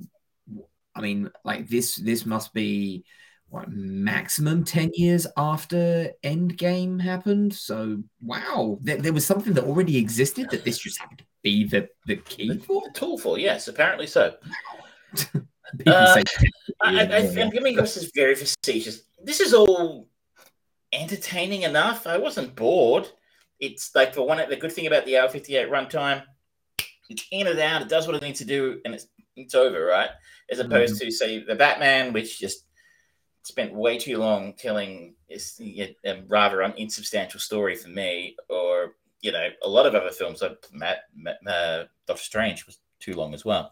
Mm-hmm. Um, it's fine. It's just fine. But like, they kind of set the bar real high with Ragnarok, and they didn't get anywhere near it this time. It's mm. played too broadly as a comedy. Mm. Um, I didn't feel like there are any stakes in this film. I mean, not enough. I think you need to play a little bit more often for straight bat. Mm. Um, I've heard this described as the Mar- Marvel's first rom com. Yes. Yeah. I didn't get rom com vibes. It certainly wasn't me in my head Went there were gags. So like one of the gags is that is that Thor is really jealous about the fact that Natalie Portman is now wielding Mjolnir, and he's mm. always trying to coax Mjolnir to come back to him. Hmm. Um, mm. And it's almost played off as like he's all, and like then turns around and then Stormbreaker, be, oh yes, there you are, Stormbreaker, just talking to the ex, blah blah blah. And like almost like Mjolnir and Stormbreaker, are, it's like he's Mjolnir is his ex girlfriend and Stormbreaker is his new girlfriend, and you know that's they're kind of played off and they're kind of anthropomorphized in that way. Okay. And like so, Stormbreaker is almost a jealous new girlfriend of the ex, and that's okay. play for gags. And I'm like, okay, I guess. uh, just, I just, you know, like I said, I came back to it again. Like Christian Bale was great in this. The rest of them, like I said, they really seem to be going through the emotions. Mm. It wasn't terrible. It parts of it were funny. It had a few laughs. I mean, Taika's a, a funny guy. Mm. Um, they're gonna do another one. It says in the final credits, you know, uh, Thor will be back again. So it's interesting. He's the only really the one of the originals who's hanging around. Um, yeah. Uh, so it's interesting to see how they integrate him into whatever it is they decide to do next. Hey, you're um, forgetting about Hawkeye. I think he kind of finished up. I don't know. Yeah, and and Bruce Banner. Yeah, true. I guess. Um, but you know, he's, gonna he's gonna appear in the the She Hulk show. I assume he's handing it over to her in that, but we'll see. Well, but again, that's kind of what I thought happened in in Hawkeye. Um, but yeah, this actually leads me on. I, will try and make this a quick point. It's been said a few different places now, but it certainly referred to the cam was going through my head when I was walking out of this and having it sort of think about how I felt about it. Is we are now, I think it's like almost fifty hours of content mm. into stage so what are we, phase four. Phase four. So, which is like more than like I think it's pretty much all phase one, two, and three combined. Mm-hmm. Yep. Because of it all is. the TV shows and the movies and stuff. And they just, they, I don't know where they're going with this. They're just mm-hmm. meandering along. This is almost a standalone. This is very much a standalone film. Mm-hmm. This doesn't reference Kang. It doesn't reference the multiverse. Mm-hmm. It doesn't reference whatever that fucking thing was at the end of the Eternals. It doesn't reference the Eternals. It doesn't mm-hmm. reference Harry Styles' character at the end of Eternals. The Eternals. whatever the fuck he was doing. Like, uh, there's no reference to Kate Bishop. You know, okay. I mean, we don't. What the hell's she doing? Don't know. What's Florence Pugh doing? Don't know. You know, like, what's going on? what are you doing? They've got mm. all these little threads going off and doing different things, and like, I don't know what this is planning on doing. I mean, I feel like people keep going, oh no, they're setting it up, they're setting it up, they've got to set up all these new characters. And you're being impatient, they've got to set it up. And you're like, they've 50 hours to set it up. It's fantastic that, you know, it's only three years, but that's it's, it's a lot of content over a short period of time. And without any kind of guiding kind of vibe about what they're actually working towards, um, it's getting kind of boring all of it, like it felt like Doctor Strange was kind of a standalone film in the end, right? I mean, it talked about the multiverse, didn't end up doing very much with it.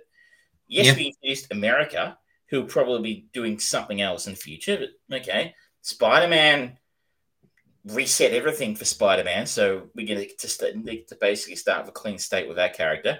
Shang Chi, mm-hmm. very much a standalone story. Yep. Uh, I don't know. Well, it does have that post credits bit of the the Ten Rings sending out a beacon the beacon thing, but like we haven't talked about that again.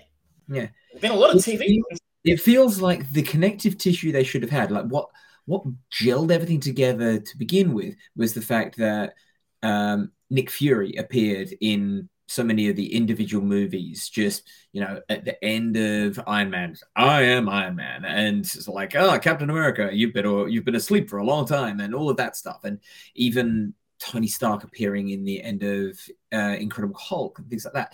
It feels like for even though she was an entirely uninspiring boring character having captain marvel turn up in all of these scenarios being the connective tissue would have made more sense. If they're going cosmic, why not use the one that they've already fucking introduced? I guess the point, like I said, people keep going, oh, they're just setting it up. They're just setting it up. That's what they did in the first. in the in phase one, yes, we did know Thanos was the big bad guy, but mm. what they were working towards, we knew what they were working towards in those connecting those films.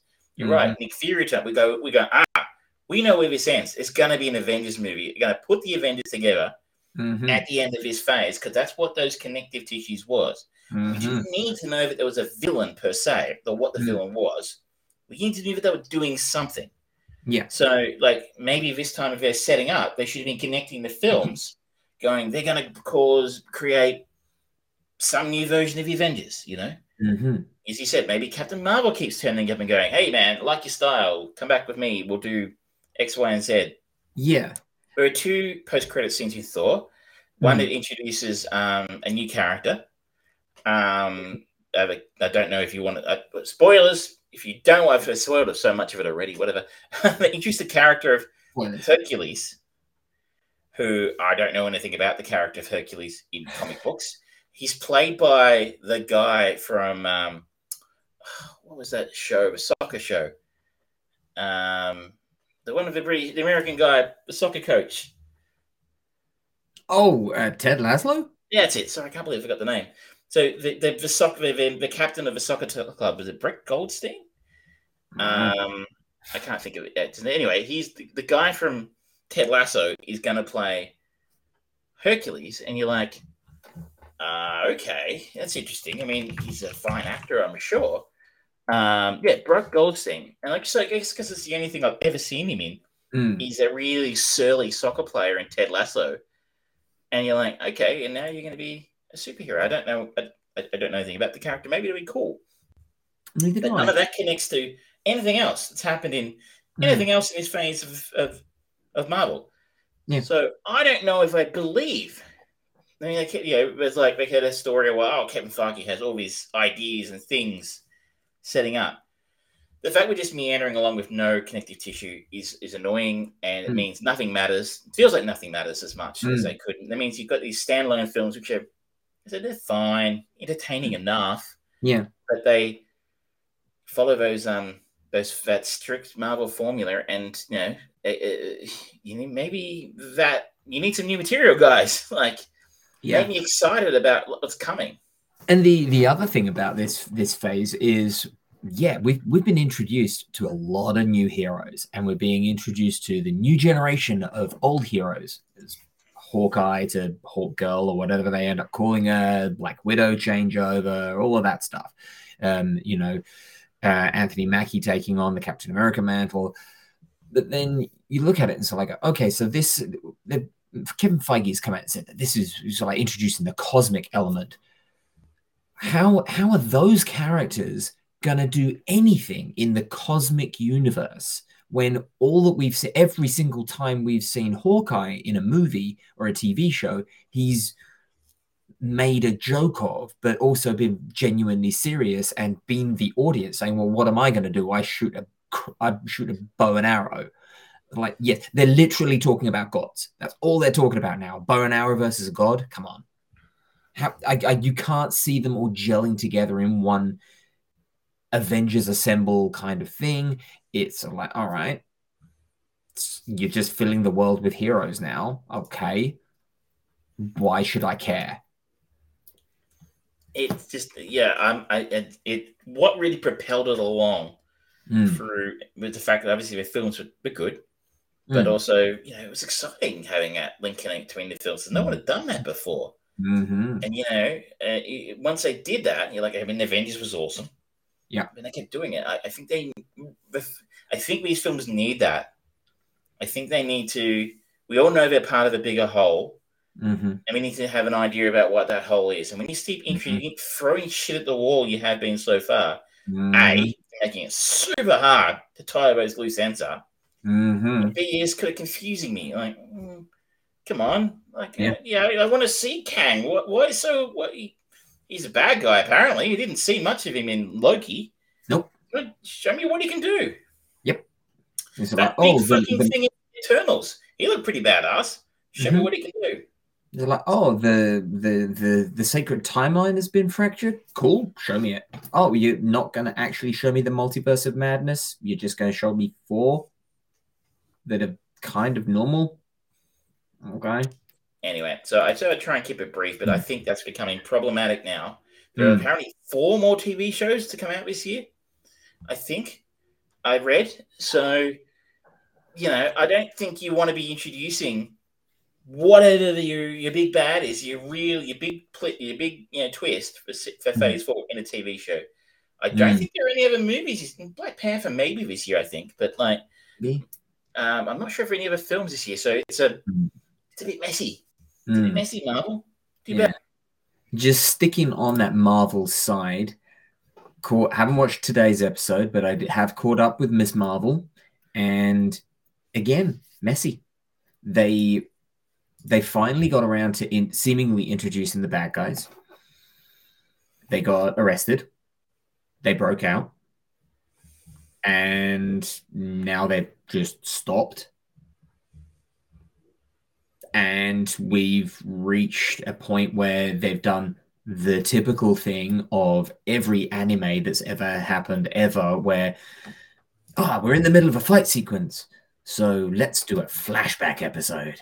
Mm, great. And it actually goes back to a genuinely interesting point of time that when India got broken up by the British Empire for the good of the people. and it is a legitimately interesting, harrowing point in time. And the story, the connective story of this Pakistani family having their, their their roots just ripped apart and destroyed because of fucking English people. Never trust an English person, ladies and gentlemen. They're all assholes. It's genuinely rich with so much potential, and we've seen it coming into popular culture a little bit more. Like they had a bit of a story arc for it in um, Jodie Whittaker's run of Doctor Who, and now this, and it's starting to come into a bit of zeitgeist, and hopefully there'll be something that actually really sinks its teeth into it and gives it serious, genuine time because it's it's a really fucking good and fucked up narrative device.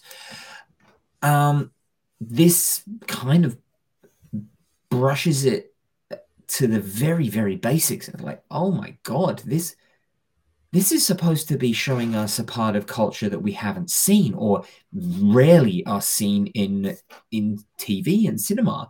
And you're you're downplaying it as much as you are. This is fucked up. And then it snaps back to back to reality. Oop, there goes gravity. The bad guys give up. And it's like, but we're not at the end of the show. And I don't care about any of these characters. And you are very clearly making it that you don't care if I don't care. It's it's a mess. I don't understand what's going on with it. I genuinely don't. The pacing of this of this show is abysmal. While I applaud it for representation and trying to bring a interesting new voice to it, which would be good. The actress who plays Kamala Khan, she is overall likable. Most of the characters are overall likable. But the story that they're telling, I don't give a fuck about because it's not telling me a story. There, there's there's no stakes, there's no risk or anything. It, it, it's not even the sort of thing where they're trying to do so like oh young lovers spurned or so like oh it's so hard growing up as a, uh, a young Pakistani girl in New Jersey. It's like mm, not really. I mean, there's there's a little bit of school problems, but they're not really the highlight. They're not making it particularly the focal point or anything like that. So, all right, I don't care about that. Show me the villains. Oh, you're not going to show me villains for three episodes? Oh, okay, sure. It's it's it's a mess. It's a wandering mess. Should we crack on and talk about a good superhero TV show? Yes. Let us talk about the boys. Let's try and keep it nitro. We're pushing time here, but mm-hmm. I got to finish season 3 mm-hmm. Um, I don't think it's as good as season two, but I... it's still pretty fucking good. It's still it, mm-hmm. that and you know, probably the best live action superhero TV show um, yep. going around at the moment, and they just take chances. Yeah, they just do stuff. This is what this is where I think you know maybe Marvel could learn some lessons. Is that you play it safe for a really long time and you get let a lot of money with that. And I guess they still are. Like Thor had a huge opening this weekend, so I guess they're probably good. But like when the good times run out, I think they're going to need to take some chances because that's what the boys does here. Yeah. Um, I felt like it lent more into its characters this time rather than just goring people out. There was a couple of moments we talked about the last time we talked about the boys, mm-hmm. especially early on in the season where uh, some pretty gruesome things happen. Yeah. But I think as the season goes on, it becomes more about character than mm-hmm. it does about those mm-hmm. gross out, shocking moments. There are still a couple of them mm-hmm. there. Um, the only thing I would say that I didn't like about it, so slight spoiler here mm-hmm. For people who haven't watched it. So I'm going to spoil it. In the last couple of episodes, we we catch up again with Noir. So halfway through the mm-hmm. season, Noir pulls his tracker out of his arm in a great scene actually. Yeah. Uh, and hands it to someone in the elevator and disappears because Soldier Boy's after him. Mm-hmm. So Soldier Boy having been thought out, a la Captain America, beautifully, um, by the boys, is now being utilized by them to try and kill Homelander. Um, Noir having formerly been a member of his team, which actually who actually hmm. caused mm-hmm. Soldier Boy to be captured and frozen, knows he's going to come after him, so he goes mm-hmm. into hiding. We catch mm. up with him later in the season when he's in hiding, and there's this whole sequence of him being like a like an old Chuck E. Cheese restaurant or at school or something. Yeah. And there's all these animated characters that are on the walls of his school come to life and have conversations with him and like like, oh, we're your best friends. We got you through everything. We'll get you through this one. You've got to go and confront Soldier Boy. And you're yeah. like, wow, this is interesting because Noir is a character we haven't spent a lot of time on. Mm-hmm. Like he's kind of a, the Batman character, I guess. Um, he's like he seem he he's been presented at the very least as the one that everyone is scared of. He's kind of a it indicated he's kind of a badass, but you know he doesn't he doesn't speak, so I guess that's probably why we haven't spent a lot of time with him, and maybe his characters were built or inserted into the story to give us give him a voice or mm. tell us a mm. little bit about him. And like, oh, mm. oh, this is really interesting stuff. This is actually a really interesting introduction to his character in a way we should be so we haven't done a lot with. Mm. Uh, other than stand around look like a badass. And then in the next episode, they just kill him. Mm-hmm. Which I mean, I guess kind of had to happen. We are not overly surprised from a story perspective because yeah. Homelander is kind of losing his shit and killing everyone. Mm. But uh, why do we spend all this time with him and his cool introduction sequence, reintroduction to him, or whatever you want to call it, Mm. with his interesting angle with all the animated characters, and you just kill him off in the next episode. I guess it's that sort of like um, narrative device of no one's safe. And um, you think you might be getting to know someone. That doesn't mean that they're going to survive. And I generally kind of agree with that. Um, but it's disappointing because it was really good character work um, on, a, on a narrative level. And I the for, for me the the bit that grated me was the revelation of Soldier Boy being Homelander's dad. I thought, yeah, okay. And they they played with it a little bit in in the in the story of it, but they didn't go quite where I was expecting them to. And it seems to have kind of been brushed under the side, and Homeland is still just doing his thing and the the revelations of that and the the fallout of it all and the way that the Homelander versus Soldier Boy versus Butcher fight rolled out. So I'm like, mm, yeah, I saw that coming, which generally I've not been able to say about the boys. So it's a little disappointing, but still great. And it was still satisfying. That's the thing. We've been And- a little hypocritical here because they just Yeah. other thing I would say, I don't know what you thought about this, is that I talked about earlier in the season, they're just so just done away with any pretense about who their characters are now. Homelander is so Trump. It's just- Mhm. It's almost overkill. yeah. Like it's almost too obvious. Yeah. It's like in um, Pedro Pascal in Wonder Woman 84, where it's like he was so Yeah. obviously doing a Trump impersonation, a bad one. Um, and you're like, you know, there's the, the we talked about. I think last time we talked about the, the taco bowls. We get the best taco bowls in the tower. Mm, That's actually a Trump quote. The Mm. final scene of the, the series is a direct reference to you know Trump talk. If I shot someone at Fifth Avenue, I wouldn't lose any votes. mm, Um,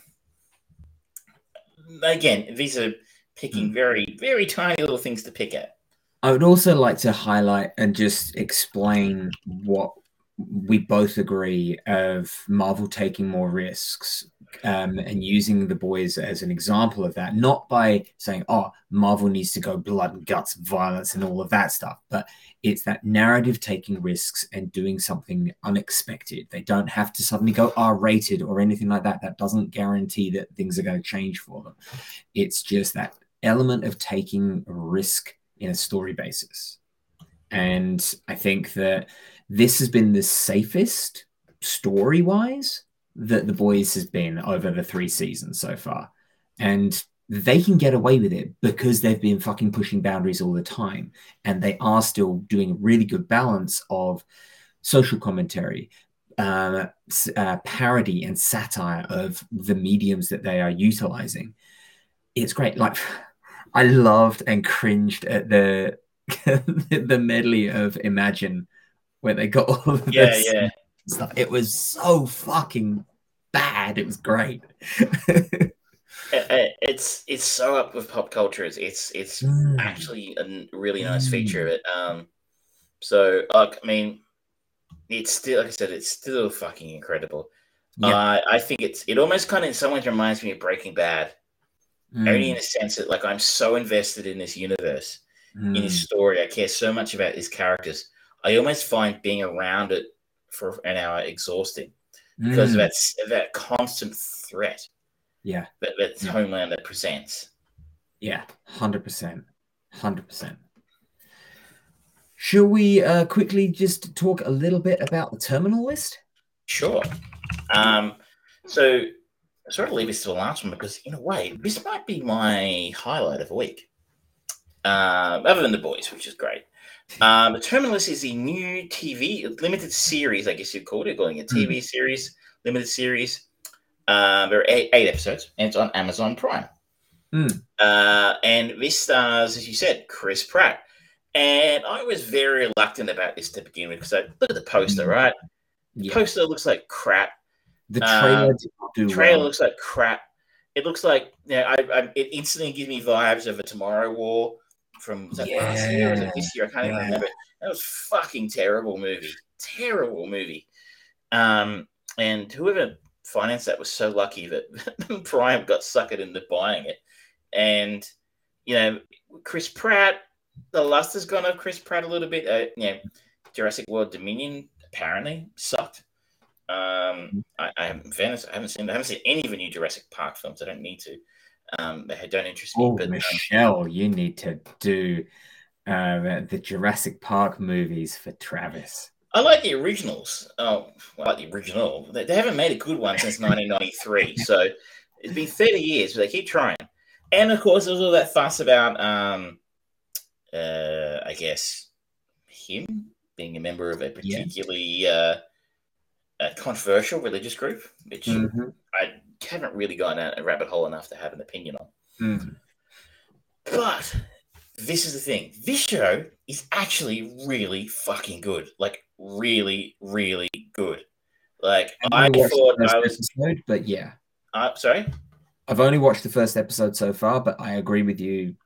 So I'm three episodes in. I was expecting your typical American military dross. Mm-hmm. Like, you know, Zero Dark 30 meets, you know, Jack Reacher kind of thing. Yeah. I haven't seen the Reacher series. I mean, the, the Tom Cruise movie. Was it movie or movies? I can't remember. Uh, movies. Um, and a TV show. I haven't seen the TV show, but, um, you know, so the plot of um, a former Navy SEAL officer investigates why his entire platoon was ambushed during a high stakes covert mission. You kind of read that and you kind of expect it to be your usual, typical mm. American military, you know, traitors and conspiracy twaddle. Gosh, yeah. You know, shadowy people having meetings in car parks and stuff like that. Mm. To a degree, that's there. But every time you think this film's going to pivot left, it pivots right. Yeah. The only real, the, the first 10, 15 minutes is a the a, a SEAL team has a, ra- a raid in Syria on the compound where they think a high value terrorist target is hiding out. Mm-hmm. The uh, platoon, the uh, synopsis said, was ambushed. There are only two survivors initially um, Chris Pratt and one other person who dies via suicide shortly afterwards. Mm-hmm. Um, Chris Pratt gets a pretty nasty concussion in the process. Mm-hmm. And what's really cool is there's a lot of really funny stuff going on in the film. Mm-hmm. And you're not really sure. And Chris, for example, is, is a post action interview with, um, I don't know, people you do post action interviews.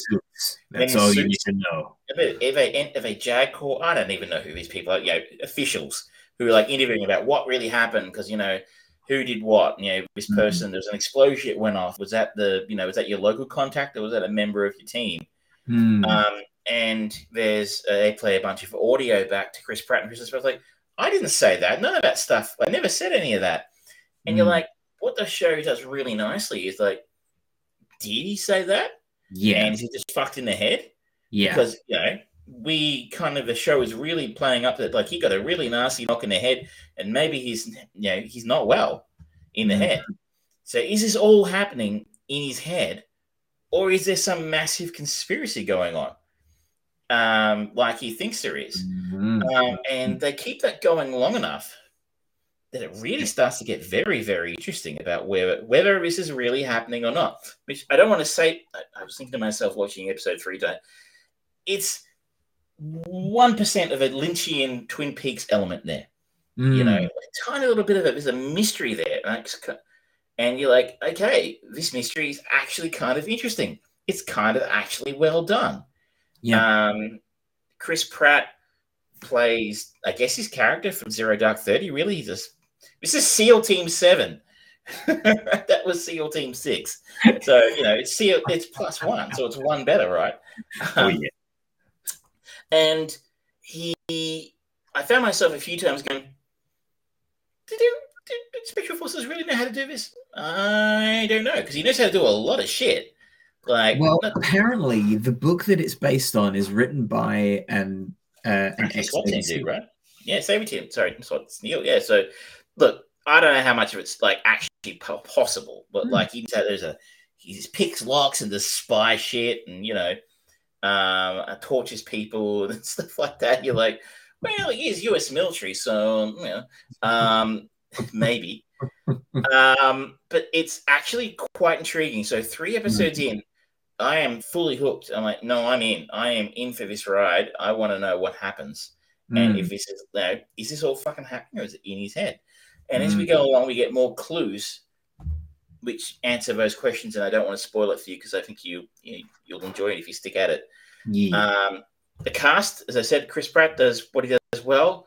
Um, I, you know, it's hard for us. Like I've never been around guns much. Like we're hmm. Australians, mm. and you know, you're an Australian slash Brit, and they don't have guns there either, right? Not Australian. I, sort no. of Australian. I I've played with Nerf guns, sir. well, that, that, that, I'm sure that, that's a very legitimate experience, but like there's like gunplay in this. There's lots of gunplay in this and lots of that kind of thing. You're like, just kind of feels really genuine. It mm. feels real, like what these people, mm. people like a Navy SEAL would actually do with his weapons and how careful he is and the way mm. he handles them and the way yeah. he operates with a weapon and how that kind of thing actually feels real. And maybe mm. that has to do with the fact that the book was written by a Navy SEAL, that they've gone the extra mile. Um, mm. This is the second time, like I said, Chris Pratt's played a Navy SEAL. Um, you know, uh, it feels to me, and I just I can't say why, but it feels le- legit. Like mm. I, I feel like this feels like the kind of thing you'd expect from an Navy SEAL in the way he behaves. Mm. And so it wouldn't surprise me if they've gone to the gone really hard on him getting some actual proper training mm. from people who know what they're doing, and that there's someone on set who's helping with that kind of expert um, advice about how he moves and how he holds a weapon and mm. etc. It's not even the the the movement of it, but it's how they talk about it. Like when he's trying, when he's talking to Taylor Kitsch in the boat about um, uh, the the guy who commits suicide. suicide yeah, he's like has that that very frank conversation about he wouldn't use a nine millimeter because he preferred this gun because he said this and that. And it's like very colloquial but factual and personal, and it just added that level of authenticity. Authenticity to, does feels yeah. like the conversation two guys who are really into guns would have. Mm, yeah, um, and I feel less gross about them being really into guns. I feel people, I do feel like I'm sorry, I'm going to completely put offside our entire American audience if we have one. Um, that like I feel like it's kind of gross when you hear people who aren't actual, mm. who don't need to have massive guns collections talk about them or show them off like it's something to be mm. proud of. Like, yeah. but this is a guy, this is a tool that this guy uses for his job mm. in a hmm. way. So, well, not in a way, it is his job. He's a SEAL. You need to know how to use those sort of weapons. So it feels authentic and real at conversation mm-hmm. these people would have. You mentioned Taylor Kitsch. He plays, um, he calls him brother, but they use that word a lot. I'm assuming he's not an actual brother because he has a different surname, mm. but he he's a friend and comrade mm. of of Chris Pratt. So he sticks by him. Um, Keough plays his wife Lauren. Mm-hmm. Um, the Constance name may not um, may not sound that familiar, but you'll sort of probably know her name, sorry, her face, mm. because I've seen her in stuff, mm-hmm. um, including uh, Mad Max Fury Road. Um, mm. the, the, other big names here are Constance Wu, who plays journalist Katie Buranek, who's kind of working uh, alongside um, mm-hmm. Chris Pratt's James Reese to try and uncover what's going on. Constance mm-hmm. Wu, um, probably best known for her role in Crazy Rich Asians as Rachel. Mm-hmm. Um, this is a very, very, very different role yeah. to that one and she's yeah. doing really well. Like mm. she's just played a fairly standard love interest rom com character in in that film. We talked about it a little while ago, mm. but she's kind of playing a hard edge, hard nosed, cynical journalist really hmm. nicely here, mm. doing really well. Uh, and yeah. the other face you'll recognize in here is um, Jeanne Tripplehorn. Yeah, plays uh, Secretary Hartley, who is a politician whose role was a little murky in this whole process. Mm-hmm. Um, she flips in and out of a story. Apparently, Jai Courtney's in the film in, in a couple episodes as well, um, because Jai needs work. I suppose he got killed in the first five minutes of Suicide Squad. No, look, he was he needed more time in that film. um, it looks amazing. It, it feels I've sank real money into this. Mm-hmm. It looks good. Mm-hmm. The acting is good. The quality of performers they've got is a really mm-hmm. talented, uh, solid actors they've got in it, doing really good work. So they've got great source material. They've sent the kind of resources it required into it to make it look good. Mm. Um, uh, I've been really, really pleasantly surprised. Mm. Yeah, yeah, I look forward to um, watching some more of that now that uh, we've got the epic of Mutiny on the Balcony out the way. God for that. on that that's all I got to say about that. Yeah, on that note, ladies and gentlemen, um, we're going to bring this episode to a close. Sorry that it's run um, started late and finished late, but um, you know sometimes you can't control everything, and I just sit behind a horse's ass and just going, "The light is green." Um, you got a long drive home. If you only yeah. knew how long your drive was. Um, two hours every day. That's exactly what I want. Yeah. that next week we are going to talk about the guns of Navarone and a host of other bits and pieces. I will. So next week won't be next week. Oh, this that's will be right. week after. Unfortunately, yes. you can't yes. miss this next week. I'm moving house in the middle of the week next week, and I can't predict where I'll be, whether there'll be internet, Mm-hmm. Will there be power? Will I have all my bits? Will it be lost? Don't know. So unfortunately, you will have to wait until the week after at least. Yes. But um, when we do come back, it will be the Guns of Navarone. We will have um, Star Trek Generations. We will have a whole host of new bits and pieces to. I'm interested. About. Next week, I think there's a new film popping up on Netflix. I think called The Gray Man. Oh, starring yes. Chris Evans. It's, the, it's a, the new Russo brothers film. Ana de Armas, uh, Ryan Gosling as well. I'm pretty sure Chris Evans is in it. Though. Yes, either way, it's getting a bit of buzz around the place. Mm-hmm, mm-hmm. So that's next Friday, I think. It, I mean, yeah. So we should have, hopefully, if if George has some time, um, to chance to actually, I have some time, and I have internet and power yes. and television. uh, we should be able to talk about that hopefully the next time we are on the air. Yeah, all right, ladies and gentlemen, thank you so much. We'll see you next time. Good yeah. night.